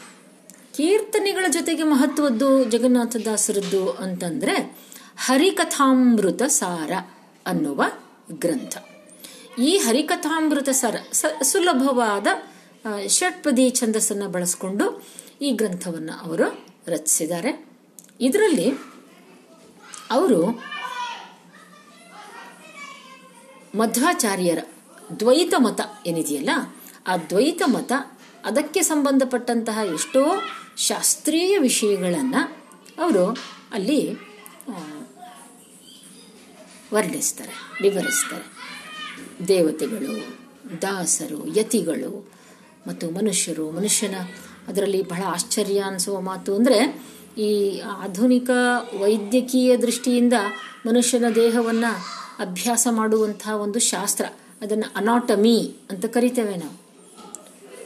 ಈ ಹರಿಕಥಾಮೃತ ಸಾರದಲ್ಲಿ ಒಂದು ಒಂದು ಅಧ್ಯಾಯವೇ ಪೂರ್ತಿಯಾಗಿ ಮನುಷ್ಯ ಅವನ ದೇಹ, ಅಲ್ಲಿ ಇರುವಂತಹ ರಕ್ತದ ನಾಳಗಳು ಅವು ಎಲ್ಲೆಲ್ಲಿ ಹರಡಿಕೊಂಡಿವೆ, ಅವುಗಳನ್ನು ಹೇಗೆ ನೋಡ್ಕೊಳ್ಬೇಕು ಅಂಥ ಎಲ್ಲ ವಿಚಾರಗಳು ಅಲ್ಲಿ ಬರ್ತವೆ. ಅಂಥ ಒಂದು ದೊಡ್ಡ ಕೊಡುಗೆಯನ್ನು ಹರಿಕಥಾಮೃತ ಸಾರ ಗ್ರಂಥದ ಮೂಲಕ ನಮ್ಮ ಜಗನ್ನಾಥದಾಸರು ಕೊಡುಗೆಯಾಗಿ ಕೊಟ್ಟರು. ಅಚ್ಛಾ ಈಗ ಯಾರಾದರೂ ಒಬ್ರು, ಯಾರು ಸಾವಿತ್ರಿ ಒಂದು ಎಲ್ಲರದ್ದು ಅಟೆಂಡೆನ್ಸ್ ಬರುವ ಹಾಗೆ. ಕೆಳಗೆ ಯಾರ್ಯಾರು ಅಟೆಂಡ್ ಆಗಿದ್ದಾರಲ್ಲ ಅವ್ರದ್ದೆಲ್ಲ ಹೆಸರುಗಳು ಬರೋ ಹಾಗೆ ಮತ್ತು ನಂದೊಂದು ಫೋಟೋ ಕ್ಲಿಕ್ ಮಾಡಿ. ಮಧ್ಯದಲ್ಲಿ. ನಾನು ಹೀಗೆ ಹೇಳ್ತಾ ಇರ್ತೇನೆ. Yes okay okay thank you ಹಾಂ. ಹೀಗೆ ಜಗನ್ನಾಥದಾಸರ ನಂತರ ಪ್ರಮುಖರಾಗ್ತಕ್ಕಂಥವರು ಜಗನ್ನಾಥದಾಸರು ಇವರು ಸಹ ನೂರಾರು ಜನ ಶಿಷ್ಯರಿಗೆ ಅವರು ದೀಕ್ಷೆಯನ್ನು ಕೊಟ್ಟರು ಎಷ್ಟೋ ಜನ ಶಿಷ್ಯಂದರೂ ಸಹ ಅವರಿಂದ ದೀಕ್ಷೆಯನ್ನು ತಗೊಂಡು ಅವರು ಕೀರ್ತನೆಗಳನ್ನು ಬರೆದರು. ಶ್ರೀದ ವಿಠಲ ಶ್ರೀಶ ವಿಠಲ, ಅಭಿನವ ಜನಾರ್ದನ ವಿಠಲ ಇವರೆಲ್ಲ ಮಹತ್ವದವರು ಜಗನ್ನಾಥದಾಸರ ಶಿಷ್ಯರಲ್ಲಿ. ಇನ್ನು ಗೋಪಾಲದಾಸರ ಶಿಷ್ಯರು ಒಬ್ಬರನ್ನು ನಾವಿಲ್ಲಿ ನೆನಪಿಸ್ಕೊಳ್ಬೇಕು. ಶ್ರೀ ವ್ಯಾಸತತ್ವಜ್ಞರು ಅಂತ. ಇವರು ಸಹ ಕೀರ್ತನೆಗಳನ್ನು ರಚಿಸಿದರು. ಹೀಗೆ ಹದಿಮೂರು ಹದಿನಾಲ್ಕನೇ ಶತಮಾನದಲ್ಲಿ ನರಹರಿ ತೀರ್ಥರಿಂದ ಪ್ರಾರಂಭವಾದ ಈ ಹರಿದಾಸ ಪರಂಪರೆ ಅಥವಾ ಕೀರ್ತನ ಸಾಹಿತ್ಯ ಪರಂಪರೆ, ಅದು ಇವತ್ತಿನ ತನಕನೂ ಮುಂದುವರೆದಿದೆ. ಹತ್ತೊಂಬತ್ತು ಇಪ್ಪತ್ತನೇ ಶತಮಾನದಲ್ಲೂ ಇಪ್ಪತ್ತೊಂದನೇ ಶತಮಾನದಲ್ಲೂ ಈ ಪರಂಪರೆ ಮುಂದುವರೆದಿದೆ. ಈಗ ಹತ್ತೊಂಬತ್ತನೇ ಶತಮಾನದಲ್ಲಿ ಕೆಲವರ ಹೆಸರನ್ನು ನೋಡೋಣ. ಅನೇಕರು ಕೀರ್ತನಕಾರರಿದ್ದಾರೆ. ಮೋಹನದಾಸರು, ತುಪಾಕಿ ವೆಂಕಟರಮಣಾಚಾರ್ಯರು, ಉರಗಾದ್ರಿ ವ್ಯಾಸವಿಠಲರು, ಅಸ್ಕಿಹಾಳ ಗೋವಿಂದದಾಸರು, ಮೊದಲಕಲ್ಲು ಶೇಷದಾಸರು ಗುರು ಗೋವಿಂದ ವಿಠಲ ದಾಸರು ಹೀಗೆ ಅನೇಕ ಜನ ಇದ್ದಾರೆ. ಇನ್ನು ಇಪ್ಪತ್ತನೇ ಮತ್ತು ಇಪ್ಪತ್ತೊಂದನೇ ಶತಮಾನ. ಸ್ವತಃ ನನ್ನ ತಾತ ಗಿರಿಯಾಚಾರ್ಯ ಅಂತ, ಕೊಪ್ಪರದ ಗಿರಿಯಾಚಾರ್ಯ. ಅವರು ಕೀರ್ತನೆಗಳನ್ನು ಬರೆದಿದ್ದಾರೆ? ಅವರದ್ದು ಕೀರ್ತನೆಗಳ ಒಂದು ಸಂಕಲನ ಪ್ರಕಟ ಆಗಿದೆ. ಈಗ ಅವರಿಲ್ಲ, ಮತ್ತೆ ತೀರ್ಕೊಂಡು ತುಂಬ ದಿನ ಆಯಿತು. ಇನ್ನು ಅವರಿಂದ ಪ್ರೇರಣೆಯನ್ನು ಪಡ್ಕೊಂಡು ನನ್ನ ದೊಡ್ಡ ಅಕ್ಕ, ಡಾಕ್ಟರ್ ಜಯಲಕ್ಷ್ಮಿ ಮಂಗಳಮೂರ್ತಿ ಅಂತ. ಅವರೂ ಸಹ ಕೀರ್ತನೆಗಳನ್ನು ಅಂಕಿತ ನರಹರಿ ವಿಠಲ ಅಂತ ಅಂಕಿತ ಇಟ್ಕೊಂಡು ಅವರೂ ಸಹ ಕೀರ್ತನೆಗಳು, ಸುಳಾದಿಗಳು ಮತ್ತು ಉಗಾಭೋಗಗಳನ್ನು ಅವರು ರಚಿಸಿದ್ದಾರೆ. ಅಷ್ಟೇ ಅಲ್ಲ, ಈ ದಾಸ ಸಾಹಿತ್ಯದಲ್ಲಿ ಬಹಳ ಪ್ರಮುಖವಾದ ಹೆಸರು.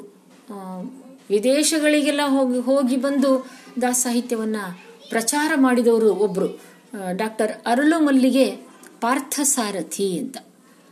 ಅವರೂ ಸಹ ಸಾವಿರ ತನಕ ಕೀರ್ತನೆಗಳನ್ನು ರಚಿಸಿದ್ದಾರೆ. ಹೀಗೆ ಇದೊಂದು ಇನ್ನೂ ನಿರಂತರವಾಗಿ ಇದು ಹರಿದುಕೊಂಡು ಬಂದಿದೆ. ಇದು ಯಾಕೆ ಅಂತಂದ್ರೆ ಇದರಲ್ಲಿ ನೋಡಿ, ಇನ್ನು ಮಹಿಳೆಯರು ಕೂಡ ಇದ್ದಾರೆ. ಹರಿದಾಸ ಪರಂಪರೆಯಲ್ಲಿ ಹೇಗೆ ನಮ್ಮ ವಚನಕಾರ್ತಿಯರು ಕೂಡ ಇದ್ದಾರೋ, ಹಾಗೆ ಇಲ್ಲಿಯೂ ಮಹಿಳಾ ಹರಿದಾಸರಿದ್ದಾರೆ ಅವರು ಒಂದು ನಾಲ್ಕು ಜನರ ಹೆಸರು ನೋಡೋಣ ಈಗ ನಾವು. ಸುಮಾರು ಇಪ್ಪತ್ತೊಂದು ಮಹಿಳಾ ಹರಿದಾಸರು ರಚನೆಯನ್ನು ಮಾಡಿದ್ದಾರೆ ಅಂತ ಬರುತ್ತೆ. ಅವರಲ್ಲಿ ಗಲಗಲಿ ಅವ್ವನವರು ಗಲಗಲಿ ಅವ್ವ ಪಾಪ ಹದಿನಾಲ್ಕು ವರ್ಷದ ಚಿಕ್ಕ ಹುಡುಗಿ ಇದ್ದಾಗಲೇ ಬಡತನದ ಕಾರಣದಿಂದ ಅವಳನ್ನ ಎಪ್ಪತ್ತು ವರ್ಷದ ಒಬ್ಬ ಬ್ರಾಹ್ಮಣ ಮದುವೆ ಮಾಡಿಕೊಂಡ್ರು. ಮದುವೆ ಆದ ಎಂಟು ದಿವಸಕ್ಕೆ ಆತ ತೀರ್ಕೊಂಡ್ರು. ಆತನಿಗೆ ಮೊದಲೇ ಮದುವೆ ಆಗಿತ್ತು. ಆ ಮೊದಲನೇ ಮದುವೆಯಿಂದ ಬಹಳ ದೊಡ್ಡ ದೊಡ್ಡ ಗಂಡು ಮಕ್ಕಳಿದ್ರು. ಆ ಗಂಡು ಮಕ್ಕಳು ಈ ಚಿಕ್ಕ ಹುಡುಗಿಗೆ ಕೂಡಿಸ್ಕೊಂಡು ಅವರು ಅಕ್ಷರಾಭ್ಯಾಸವನ್ನು ಹೇಳಿಕೊಟ್ರು, ವಿದ್ಯಾಭ್ಯಾಸವನ್ನು ಕಲಿಸಿದರು. ನೋಡಿ ವೈಧವ್ಯ ಅನ್ನೋದು ನಮ್ಮ ಸಮಾಜದಲ್ಲಿ ಎಲ್ಲ ರೀತಿಯ ಅವಕಾಶಗಳಿಂದ ಹೆಣ್ಣು ಮಕ್ಕಳನ್ನು ಅದು ವಂಚಿತ ಮಾಡುತ್ತೆ ಅಂತಾರೆ. ಹಾಗೇನಿಲ್ಲ, ಕೆಲವರು ಅದನ್ನು ಬಹಳ ಚೆನ್ನಾಗಿ ಬಳಸ್ಕೊಳ್ತಾರೆ. ಅಂಥವರಲ್ಲಿ ನಮ್ಮ ಗಲಗಲಿ ಅವ್ವ ಒಬ್ಬರು ತನ್ನ ಮಕ್ಕಳಿಂದಲೇ ಅವರು ವಿದ್ಯಾಭ್ಯಾಸವನ್ನು ಕಲಿತು, ಸಂಸ್ಕೃತ ಭಾಷೆಯನ್ನು ಕಲಿತು ಅದರಲ್ಲಿ ಪ್ರವೀಣರಾದರು ಮತ್ತು ಆ ದೈವ ಭಕ್ತಿಯಿಂದಾಗಿ ಕೀರ್ತನೆಗಳನ್ನು ಕೂಡ ಅವರು ರಚಿಸಿದರು. ರಮೇಶ, ರಾಮೇಶ ಹೀಗೆ ಅಂಕಿತವನ್ನು ಇಟ್ಟುಕೊಂಡು ಸುಮಾರು ಎರಡು ನೂರ ಅರವತ್ತಾರು ರಚನೆಗಳನ್ನು ಅವರು ಬರೆದಿದ್ದಾರೆ. ಮತ್ತು ಪುಣೆಯಲ್ಲಿ ಪೇಶ್ವೆಯವರ ಆಸ್ಥಾನದಲ್ಲಿ ಯಾವುದೋ ಒಂದು ಇಂತಹ ದೈವ ದೈವದ ವಿಷಯಕ್ಕೆ ಚರ್ಚೆ ಬಂದಾಗ ಅಲ್ಲಿ ನಮ್ಮ ಗಲಗಲ್ಲಿ ಅವ್ವ ಭಾಗವಹಿಸಿ ತ- ಚೆನ್ನಾಗಿ ತರ್ಕವನ್ನು ಮಾಡಿ ಎದುರಿ, ಎದುರಾಳಿಯನ್ನು ಸೋಲಿಸಿ ಬಿರುದನ್ನು ಪಡೆದುಕೊಂಡು ಬಂದರು ಅಂತ ಹೇಳ್ತಾರೆ. ಮೈಸೂರು ರಾಜನ ಆಸ್ಥಾನದಲ್ಲೂ ಅವರು ಹಾಗೆ ಒಳ್ಳೆ ವಾದವನ್ನ ಮಾಡಿದ್ರು. ಮೈಸೂರು ಅರಸ ಕೂಡ ಅವರನ್ನು ಸನ್ಮಾನ ಮಾಡಿದ ಅನ್ನುವ ಮಾತುಗಳು ನಮಗೆ ತಿಳಿದು ಬರ್ತವೆ. ಇನ್ನು ಎರಡನೆಯದಾಗಿ, ಹೆಳವನಕಟ್ಟೆ ಗಿರಿಯಮ್ಮ. ಹೆಳವನಕಟ್ಟೆ ಗಿರಿಯಮ್ಮ ಆಕೆಗೆ ಕೂಡ ಚಿಕ್ಕ ವಯಸ್ಸಿನಲ್ಲಿಯೇ ಮದುವೆಯಾಯಿತು ಆದರೆ ಆಕೆಗೆ ಈ ಸಾಂಸಾರಿಕ ಜೀವನದಲ್ಲಿ ಆಸಕ್ತಿ ಇರಲಿಲ್ಲ. ಆದ್ದರಿಂದ ಆಕೆ ಏನು ಮಾಡಿದ್ಲು? ತನ್ನ ಗಂಡನಿಗೆ ಇನ್ನೊಂದು ಮದುವೆಯನ್ನು ಮಾಡಿಸಿದ್ಲು. ತಾನೇ ನಿಂತು. ಮದುವೆಯನ್ನು ಮಾಡಿಸಿ ತಾನು ತನ್ನ ಅಧ್ಯಾತ್ಮದ ಸಾಧನೆಗೆ ತೊಡಗಿದ್ಲು. ಇಡೀ ಕುಟುಂಬ ಅವಳಿಗೆ ಸಹಕಾರವನ್ನು ಕೊಡ್ತು. ಹೆಳವನಕಟ್ಟೆ ರಂಗ ಅನ್ನೋದು ಅವಳ ಅಂಕಿತ. ಈ ಅಂಕಿತದಲ್ಲಿ ಅನೇಕ ಕೀರ್ತನೆಗಳನ್ನು ಆಕೆ ಬರೆದಿದ್ದಾಳೆ. ಆ ಕೀರ್ತನೆಗಳಲ್ಲಿ ಒಂದು ಕೀರ್ತನೆ ಈ ಹರಿ ಮತ್ತು ಹರ, ಇವರಲ್ಲಿ ಯಾವ ಭೇದ ಇಲ್ಲ ಅಂತ ಹೇಳುವಂತಹ ಒಂದು ಕೀರ್ತನೆ ತುಂಬ ಚೆನ್ನಾಗಿ ಬಂದಿದೆ. ಅದು ಇಂದಿನ ಕಾಲಕ್ಕೆ ಬಹಳ ಮಹತ್ವದ್ದು. ಒಂದು ಸಾಮರಸ್ಯ ಎರಡು ಬೇರೆ ಬೇರೆ ಮತಧರ್ಮಗಳ ನಡುವೆ ಒಂದು ಸಾಮರಸ್ಯವನ್ನ ತರೋ ಪ್ರಯತ್ನ ಅಲ್ಲಿ ಇದೆ. ಮತ್ತು ಮತ್ತೊಂದು ಕೀರ್ತನೆಯಲ್ಲಿ ಬರಗಾಲ ಬಂದಂಥ ಸಂದರ್ಭದಲ್ಲಿ ಆ ಬರಗಾಲದ ವರ್ಣನೆಯನ್ನು ಬಹಳ ಚೆನ್ನಾಗಿ ಮಾಡ್ತಾಳೆ. ಹೆಣ್ಣು ಮಕ್ಕಳು ಹೆಗಲ ಮೇಲೆ, ಹೆಗಲ ಮೇಲೊಂದು, ತಲೆಯ ಮೇಲೊಂದು ಕೊಡವನ್ನ ಹೊತ್ತು ಹೊತ್ತು ಅವರು ಸೋತು ಹೋಗಿದ್ದಾರೆ. ಆದ್ರಿಂದ, ಹೇ ರಂಗನೆ, ಮಳೆಯನ್ನು ಕರುಣಿಸು. ಪಶು ಪಕ್ಷಿಗಳು ಬಂದು ಕೆರೆಗೆ ಬಂದು ನೀರು ಕುಡಿಯುವುದಕ್ಕೆ ಅಂತ ಬಂದು ನೀರಡಿಸಿ ನೀರು ಸಿಗದೆ ಮತ್ತೆ ಹಾಗೆಯೇ ಅವು ಬಸವಳಿದು ಹಾರಿ ಹೋಗ್ತಾ ಇವೆ. ಹೇ ಭಗವಂತ ಮಳೆಯನ್ನು ಕರುಣಿಸು ಅಂತ ಬರೆದಿರುವ ಒಂದು ಕೀರ್ತನೆ ಅದು ಅವಳ ಸಾಮಾಜಿಕ ಕಾಳಜಿಯನ್ನು ತೋರಿಸ್ಕೊಡ್ತದೆ. ಅನೇಕ ದೊಡ್ಡ ಹಾಡುಗಳನ್ನು ಕೂಡ ಆಕೆ ರಚಿಸಿದಾಳೆ ಸಾಂಗತ್ಯದಲ್ಲಿ. ಹೆಳವನಕಟ್ಟೆ ಗಿರಿಯಮ್ಮನ ನಂತರ ಹರಪನಹಳ್ಳಿ ಭೀಮವ್ವ. ಈಕೆಯೂ ಕೂಡ ಸುಮಾರು ಮೂವತ್ತಾರು ವಯಸ್ಸಿನಲ್ಲಿ ವಿಧವೆಯಾಗ್ತಾಳೆ. ಅದಾದ ನಂತರ ಅವಳಿಗೆ ಮೊದಲಿನಿಂದಲೂ ದೈವ ಭಕ್ತಿಯಲ್ಲಿ ಆಸಕ್ತಿ ಇತ್ತು. ಅದಾದ ನಂತರ ಆಕೆ ತನ್ನ ಈ ವಿಧವಾ ಜೀವನದ ಒಂದು ಸಮಯವನ್ನ ಭಗವಂತನ ಪೂಜೆ ಮತ್ತು ಕೀರ್ತನೆಗಳ ರಚನೆಯಲ್ಲಿ ಆಕೆ ಅದನ್ನು ಕಳೆದ್ಲು. ಹರಪನಹಳ್ಳಿ ಭೀಮವ್ವನ ಹಾಡುಗಳು ಸಾಕಷ್ಟು. ನೂರಕ್ಕಿಂತ ಹೆಚ್ಚು ಸಂಖ್ಯೆಯಲ್ಲಿ ಕೀರ್ತನೆಗಳನ್ನು ಬೆಳೆದಿ ಬರೆದಿದ್ದಾಳೆ. ಈ ಶ್ರಾವಣ ಮಾಸ ಬಂದ್ರೆ ಶುಕ್ರವಾರದ ಗೌರಿ, ಶನಿವಾರದ ಗೌರಿ ಅಂತ ಪೂಜೆ ಮಾಡ್ತಾರೆ. ಹಾಗೆ ಮಾಡಿ ಸಾಯಂಕಾಲ ಕೂತ್ಕೊಂಡು ಹಾಡುಗಳನ್ನು ಹಾಡ್ತಾರೆ. ಆ ಹಾಡುಗಳು ನಮ್ಮ ಹರಪನಹಳ್ಳಿ ಭೀಮವೊಂದು ಅಷ್ಟೇ ಅಲ್ಲ ಒಂದು ಮುಷ್ಟಿ ಅಕ್ಕಿಯನ್ನು ತಗೊಳ್ತಾರೆ. ಅವಳು ಒಂದು ಸುಧಾಮನ ಹಾಡು ಅಂತ ಬಹಳ ದೀರ್ಘವಾಗಿ ಬರೆದಿದ್ದಾಳೆ. ಒಂದು ಮುಷ್ಟಿ ಅಕ್ಕಿಯನ್ನು ತಗೊಂಡು ಅದನ್ನ ಒಂದು ಕಡೆ ಇಟ್ಟು ಆ ಹಾಡಿನ ಒಂದೊಂದು ನುಡಿಯೂ ಆದ ಮೇಲೆ ಆ ಅಕ್ಕಿಯನ್ನು ಬೇರೆ ಕಡೆ ಇಡ್ತಾ ಹೋಗ್ತಾರೆ. ಯಾವ ನುಡಿಗೆ ಆ ಅಕ್ಕಿಗಳು ಮುಗಿತವೋ ಆಗ ಆ ನುಡಿ ಯಾವುದು ಅಂತ ನೋಡ್ತಾರೆ. ಆ ನುಡಿಯಲ್ಲಿ ಏನು ಸಂದೇಶ ಇದೆ? ಒಳ್ಳೆಯ ಸಂದೇಶ ಇದೆಯೋ? ಅಥವಾ ಕಷ್ಟದ, ದುಃಖದ ವರ್ಣನೆ ಇದೆಯೋ? ಅನ್ನೋದ್ರ ಮೇಲೆ ತಮ್ಮ ಜೀವನದ ಸಮಸ್ಯೆಗೆ ಒಂದು ಪರಿಹಾರವನ್ನು ನಮ್ಮ ಹೆಣ್ಣು ಮಕ್ಕಳು ಕಂಡುಕೊಳ್ತಾರೆ. ಅಷ್ಟರ ಮಟ್ಟಿಗೆ ಭೀಮವ್ವನ ಹಾಡುಗಳ ಮೇಲೆ ನಮ್ಮ ಹೆಣ್ಣು ಮಕ್ಕಳ ಪ್ರೀತಿ ಅನ್ನೋದನ್ನ ಅಲ್ಲಿ ನಾವು ಮುಖ್ಯವಾಗಿ ನೋಡ್ತೀವಿ. ಪ್ರಮುಖರು ಗಲಗಲಿ ಅವ್ವ, ಹರಪನಹಳ್ಳಿ ಭೀಮವ್ವ ಹೆಳವನಕಟ್ಟೆ ಗಿರಿಯಮ್ಮ, ಇವರಲ್ಲದೆ ಇನ್ನೂ ಅನೇಕ ಜನ ಹೆಣ್ಣು ಮಕ್ಕಳು ತಮ್ಮ ತಮ್ಮ ಜೀವನದ ಒಂದು ದೈವ ಭಕ್ತಿಯ ಅಭಿವ್ಯಕ್ತಿಗೆ ಅವರು ಹಾಡುಗಳನ್ನು ಬರೆದಿದ್ದಾರೆ. ಓರವಾಯಿ ಲಕ್ಷ್ಮೀ ದೇವಮ್ಮ, ಯದುಗಿರಿಯಮ್ಮ, ನಂಜನಗೂಡು ತಿರುಮಲಾಂಬ, ಬಳ್ಳಾರಿಯ ರಾಧಾಬಾಯಿ, ಭಾಗಮ್ಮ ಚನ್ನ ಗಣಪಕ್ಕ ಸುಂದರಾಬಾಯಿ ಪನ್ನಿ ಲಕ್ಷ್ಮೀಬಾಯಿ ನೋಡಿ, ಎಷ್ಟು ಹೆಸರುಗಳಿವೆ. ಇವರೆಲ್ಲ ಈಗಲೂ ಇನ್ನೂ ಬರಿತಾ ಇದ್ದಾರೆ. ಇವರಲ್ಲಿ ಕೆಲವರು ಆಗಿ ಹೋಗಿದ್ದಾರೆ. ಇನ್ನು ಕೆಲವರು ಈಗಲೂ ಕೂಡ ಅವರು ಬರಿತಾ ಇದ್ದಾರೆ. ಅಂದರೆ ಈ ಭಕ್ತಿಯ ಮನೋಧರ್ಮ ಅನ್ನೋದೇ ಇದು ವಿಶಿಷ್ಟವಾದದ್ದು. ಈ ಭಕ್ತ ಮನೋಧರ್ಮವನ್ನು ಇಟ್ಟುಕೊಂಡು ನಮ್ಮ ಈ ನಾಡು ಅದು ವಚನಕಾರರಿರಬಹುದು, ಅದು ತತ್ವಪದಕಾರರಿರಬಹುದು, ಅದು ದಾಸ ಸಾಹಿತ್ಯ ಇರಬಹುದು. ಯಾರಾದರೂ ಸಹ ಭಕ್ತಿಯ ಮನೋಧರ್ಮಕ್ಕೂ ಮತ್ತು ಈ ಹಾಡುಗಳ ಪರಂಪರೆಗೂ ಬಹಳ ಗಟ್ಟಿಯಾದ ಒಂದು ಬಾಂಧವ್ಯ ಇರೋದನ್ನು ನಾವು ಗುರುತಿಸ್ತೀವಿ. ಇನ್ನು ಇಂತಹ ನಮ್ಮ ದಾಸ ಸಾಹಿತ್ಯಕ್ಕೆ ಒಂದು ಸ್ವರೂಪ ಅಂತ ಇದೆಯಾ? ಇದೆ. ಅದನ್ನ ಈಗ ನಾವು ಸ್ವರೂಪ ಮತ್ತು ಲಕ್ಷಣ. ಅದನ್ನ ಈಗ ನಾವು ಗಮನಿಸೋಣ. ಈಗ ಇದುವರೆಗೆ ನಾನು ಹೇಳಿದ್ದು ಅರ್ಥ ಕೀರ್ತನೆಯ ಅರ್ಥ ಮತ್ತು ಪರಂಪರೆ ಅಥವಾ ಇತಿಹಾಸ, ಯಾರ್ಯಾರು ಬರೆದ್ರು, ಏನೇನು ಬರೆದ್ರು ಅಂತ. ಇನ್ನು, ಈಗ ನಾವು ನೋಡೋದು ಅದರ ಸ್ವರೂಪ ಏನು, ಅದು ಹೇಗಿರುತ್ತೆ? ಈಗ ವಚನ ಅಂದರೆ ಅದು ಬಿಡಿ ಬಿಡಿಯಾದ ಪದ್ಯ, ಮುಕ್ತಕ ಅಂತ ಅದನ್ನು ಕರಿತೀವಿ. ಅದರ ಕೊನೆ ಸಾಲಿನಲ್ಲಿ ಆಯಾ ವಚನಕಾರನ ಅಂಕಿತ ಬರುತ್ತೆ. ಅದು ಸ್ವರೂಪ. ಹಂಗೆ ಕೀರ್ತನೆಗೆ ಒಂದು ಸ್ವರೂಪ ಅಂತ ಇದೆ. ಏನೇನು ಅದರ ಸ್ವರೂಪ? ನೋಡೋಣ. ಒಂದು ಪಲ್ಲವಿ. ಮೊದಲಿಗೆ ಒಂದು ಪಲ್ಲವಿ ಬರುತ್ತೆ. ಅದಾದ ಮೇಲೆ ಇನ್ನೊಂದು ಅನುಪಲ್ಲವಿ, ಒಂದು ಅಥವಾ ಎರಡು ಸಾಲಿನ ಇನ್ನೊಂದು ಅನುಪಲ್ಲವಿಯೂ ಕೂಡ ಇರಬಹುದು. ಪಲ್ಲವಿ, ಅನುಪಲ್ಲವಿ ಆದಮೇಲೆ ನಾಲ್ಕು ನಾಲ್ಕು ಸಾಲಿನ ಪದ್ಯಗಳು.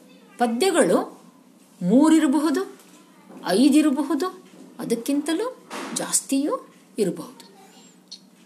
ಇನ್ನು ಈ ಕೊನೆಯ ಪದ್ಯದಲ್ಲಿ ಇಲ್ಲಿಯೂ ಸಹ ಅಂಕಿತ ಬರುತ್ತೆ. ಪುರಂದರ ವಿಠಲ, ಕಾಗಿ ಆದಿಕೇಶವ ಕೇಶವ ಶ್ರೀಕೃಷ್ಣ ಶ್ರೀಕೃಷ್ಣ ಹೀಗೆ. ಇನ್ನು ಈ ಲಯದ ದೃಷ್ಟಿಯಿಂದ ನೋಡಿದ್ರೆ ಈ ನಮ್ಮ ರಗಳೆಯ ಲಯ ಇದಕ್ಕೆ ತುಂಬ ಹೊಂದಿಕೊಂಡು ಬಂದಿದೆ. ಲಲಿತ, ಮಂದಾನಿಲ, ಉತ್ಸಾಹ. ಮೂರು ಬಗೆ ತಾನೆ? ರಗಳೆಯಲ್ಲಿ ಮೂರು ತರಹ. ಲಲಿತ, ಮಂದಾನಿಲ ಮತ್ತು ಉತ್ಸಾಹ. ಈ ಲಯ ಇಲ್ಲಿ ಬಂದಿರ್ತದೆ. ಅಥವಾ ಅದರ ಜೊತೆಗೆ ಅಂಶಗಣದ ಛಂದಸ್ಸು ಕೂಡ ಇಲ್ಲಿ ಬಳಕೆ ಆಗಿರುತ್ತೆ. ವಿಶೇಷವಾಗಿ ಲಲಿತ ಲಯದ ಲಲಿತ ಲಯದ ಅಂದರೆ ನಾಲ್ಕು ಮಾತ್, ನಾಲ್ಕು ಗಣಗಳು.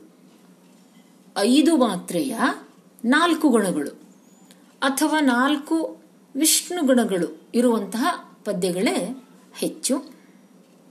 ಇನ್ನು ರಗಳೆ ಅಲ್ಲದೆ ಸಾಂಗತ್ಯ, ಷಟ್ಪದಿ ಈ ಲಯಗಳಲ್ಲೂ ಹಾಡುಗಳು ರಚಿತ ಆಗಿವೆ ಮತ್ತು ಕಂದ ಪದ್ಯದ ಒಂದು ಬಳಕೆ ಕೂಡ ಆಗಿದೆ ಎಷ್ಟೋ ಕಡೆ. ಇವಲ್ಲದೇನೆ ಈ ಕೀರ್ತನೆಗಳಲ್ಲಿ ಅವುಗಳದ್ದೇ ಆದಂಥ ಕೆಲವು ಛಂದೋ ರೂಪಗಳನ್ನು ನಾವು ನೋಡ್ತೀವಿ. ಸೀಸ ಪದ್ಯ ವೃತ್ತನಾಮ, ಗುಂಡಕ್ರಿಯೆ ಮೊದಲಾದಂತಹ ಬೇರೆ ಬೇರೆ ಛಂದೋ ರೂಪಗಳನ್ನು ನಾವು ಗುರುತಿಸ್ತೀವಿ. ಪ್ರಮುಖವಾಗಿ ಅಂಶಗಣ ಇರ್ತದೆ. ಅಂತ್ಯಪ್ರಾಸ ಸಾಮಾನ್ಯವಾಗಿ ಇರ್ತದೆ. ಆದಿಪ್ರಾಸ ಸ್ವಲ್ಪ ಕಡಿಮೆಯಾಗ್ತಾ ಬಂದಿದೆ. ಇನ್ನು ನಮ್ಮ ಹರಿದಾಸರು ಜನಪದ ಮಟ್ಟುಗಳನ್ನು ಕೂಡ ಬಳಸಿದ್ರು. ಲಾವಣಿಯಂತಹ ಮಟ್ಟುವನ್ನು ಕೂಡ ಬಳಸಿದ್ರು. ಶ್ಯಾಮಸುಂದರ ವಿಠಲ ದಾಸರು ಅಂತ ಒಬ್ರು ದಾಸರಿದ್ದಾರೆ. ಅವರು ಕಲಿಯುಗದ ಲಾವಣಿ ಅಂತ ಬರೆದಿದ್ದಾರೆ. ಲಾವಣಿಯ ಒಂದು ರಚನೆಯನ್ನು ಅನುಸರಿಸಿ ಕೂಡ ಬರೆದರು. ಈಗ ಒಂದು ಕೀರ್ತನೆಯ ಅಂತರಂಗದ ಗುಣಗಳನ್ನು ನಾವು ನೋಡೋಣ. ಏನು ಅಂದರೆ, ಒಂದು ಕೀರ್ತನೆಯಲ್ಲಿ ಯಾವುದಾದ್ರೂ ಒಂದು ವಿಷಯವನ್ನು, ಹೇಗೆ ವಚನದಲ್ಲಿ, ಒಂದು ವಚ, ನುಡಿದರೆ ಮುತ್ತಿನ ಹಾರದಂತಿರಬೇಕು. ಆ ಇಡೀ ವಚನದಲ್ಲಿ ನುಡಿಯ ಬಗ್ಗೆ ಹೇಳ್ತಾನೆ ಬಸವಣ್ಣ. ಹೌದಾ? ನಾವಾಡುವ ಮಾತು ಹೇಗಿರಬೇಕು? ಹಾಗೆ ಕೀರ್ತನೆಗಳಲ್ಲೂ ಕೂಡ ಯಾವುದಾದ್ರೂ ಒಂದು ವಿಷಯವನ್ನು ಅರಸ್ಕೊಂಡು ಅವರು ಅಲ್ಲಿ ಹೇಳ್ತಾರೆ. ಹಾಗೆ ಮಾಡೋದ್ರಿಂದಾಗಿ ಅದು ನಮಗೆ ಒಂದು ಭಾವಗೀತೆಯಂತೆ ಕಾಣ್ತದೆ ಅಂತ. ಭಾವಗೀತೆಯಲ್ಲೂ ಹಾಗೆ ತಾನೇ ಇರೋದು. ಆಧುನಿಕ ಕನ್ನಡ ಸಾಹಿತ್ಯದಲ್ಲಿ ಭಾವಗೀತೆಗಳೇನು ರಚನೆಯಾದವು, ಅಲ್ಲಿಯೂ ಸಹ ಒಂದು ವಿಷಯ ಇಟ್ಕೊಂಡು ಅವರು ಅಲ್ಲಿ ಹೇಳ್ತಾರೆ. ಮತ್ತು ಈ ಒಂದು ವಿಷಯ ಇರಬಹುದು ಅಥವಾ ಒಂದು ಭಾವನೆ ಇರಬಹುದು. ಅದು ಏಕಮೇವ, ಇಡೀ ಭಾವಗೀತೆಯಲ್ಲಿ ಅದೊಂದೇ ಭಾವನೆಯ ಬೇರೆ ಬೇರೆ ಮುಖಗಳನ್ನು ನೀವು ನೋಡ್ತೀರಿ? ಹಾಗೆ ಇರೋದ್ರಿಂದ ಕೀರ್ತನೆಗಳಲ್ಲಿಯೇ ಒಂದು ಭಾವಗೀತೆಯ ಲಕ್ಷಣ ಬಂದಿದೆ ಅಂತ ಹೇಳ್ತಾರೆ. ಇನ್ನು ಮಹತ್ವದ ಅಂಶ ಅಂತಂದರೆ ಕೀರ್ತನೆಗಳಲ್ಲಿ ಸಂಗೀತ ಮತ್ತು ಸಾಹಿತ್ಯದ ಸಾಮರಸ್ಯ ವಿಶೇಷವಾಗಿ ಕಂಡುಬರುತ್ತೆ. ಸಂಗೀತ ಮತ್ತು ಸಾಹಿತ್ಯದ ಸಾಮರಸ್ಯದ ಒಂದು ಪ್ರತೀಕ ಕೀರ್ತನ ಸಾಹಿತ್ಯ ಅಂತ ನಾವು ಹೇಳ್ತೀವಿ. ಆದರೆ ಇಲ್ಲಿ ಸಂಗೀತ ಹೇಗೆ ಬರುತ್ತೆ? ಸಂಗೀತವೇ ಪ್ರಧಾನವಾಗಿ ಬರೋದಿಲ್ಲ. ಸಂಗೀತವೇ ಪ್ರಧಾನವಾಗಿ ಬಿಟ್ಟರೆ ಏನಾಗಿ ಬಿಡುತ್ತೆ ಗೊತ್ತಾ? ಸಾಹಿತ್ಯಕ್ಕೆ ಧಕ್ಕೆಯಾಗಿ ಬಿಡುತ್ತೆ. ಈ ಉದಾಹರಣೆಗೆ ಒಂದು ಒಂದು ಹಾಡಿನ ಒಂದು ಸಾಲನ್ನು ನಿಮಗೆ ಹಾಡಿ ತೋರಿಸ್ತೇನೆ. ಓಡಿ ಬಾರಯ್ಯ, ವೈ ಅಂದ್ಬಿಟ್ಟು ನಿಲ್ಲಿಸಿ ಆಮೇಲೆ ಕುಂಟಪತಿ ನಿನ್ನ ಅಂತ ಹಾಡಿದ್ರೆ ಎಂಥ ಶ ಅರ್ಥದ ಒಂದು ಆಭಾಸ ಆಗಿಬಿಡುತ್ತೆ? ವೈ ಅಂತ ನಿಲ್ಲಿಸ್ಬಿಟ್ಟು ಆಮೇಲೆ ಹೇಳ್ಬಿಟ್ರೆ ಕುಂಟಪತಿ ಅಂತ ಆಗೋಗ್ಬಿಡ್ತದೆ. ಅವನು ನಿಜಕ್ಕೂ ವೈಕುಂಠಪತಿ. ಹೌದಾ? ಹಾಗಾಗಿ ಅಂತಹ ಸಂಗೀತವನ್ನ ದಾಸಾಹಿತ್ಯ ಅಳವಡಿಸ್ಕೊಳ್ಳಿಲ್ಲ. ಅದು ತನ್ನ ಸಾಹಿತ್ಯದ ಒಂದು ಮಹತ್ವವನ್ನು ಹೇಳುವ ರೀತಿಯಲ್ಲಿ ಅದು ಬಳಸ್ಕೊಂತು.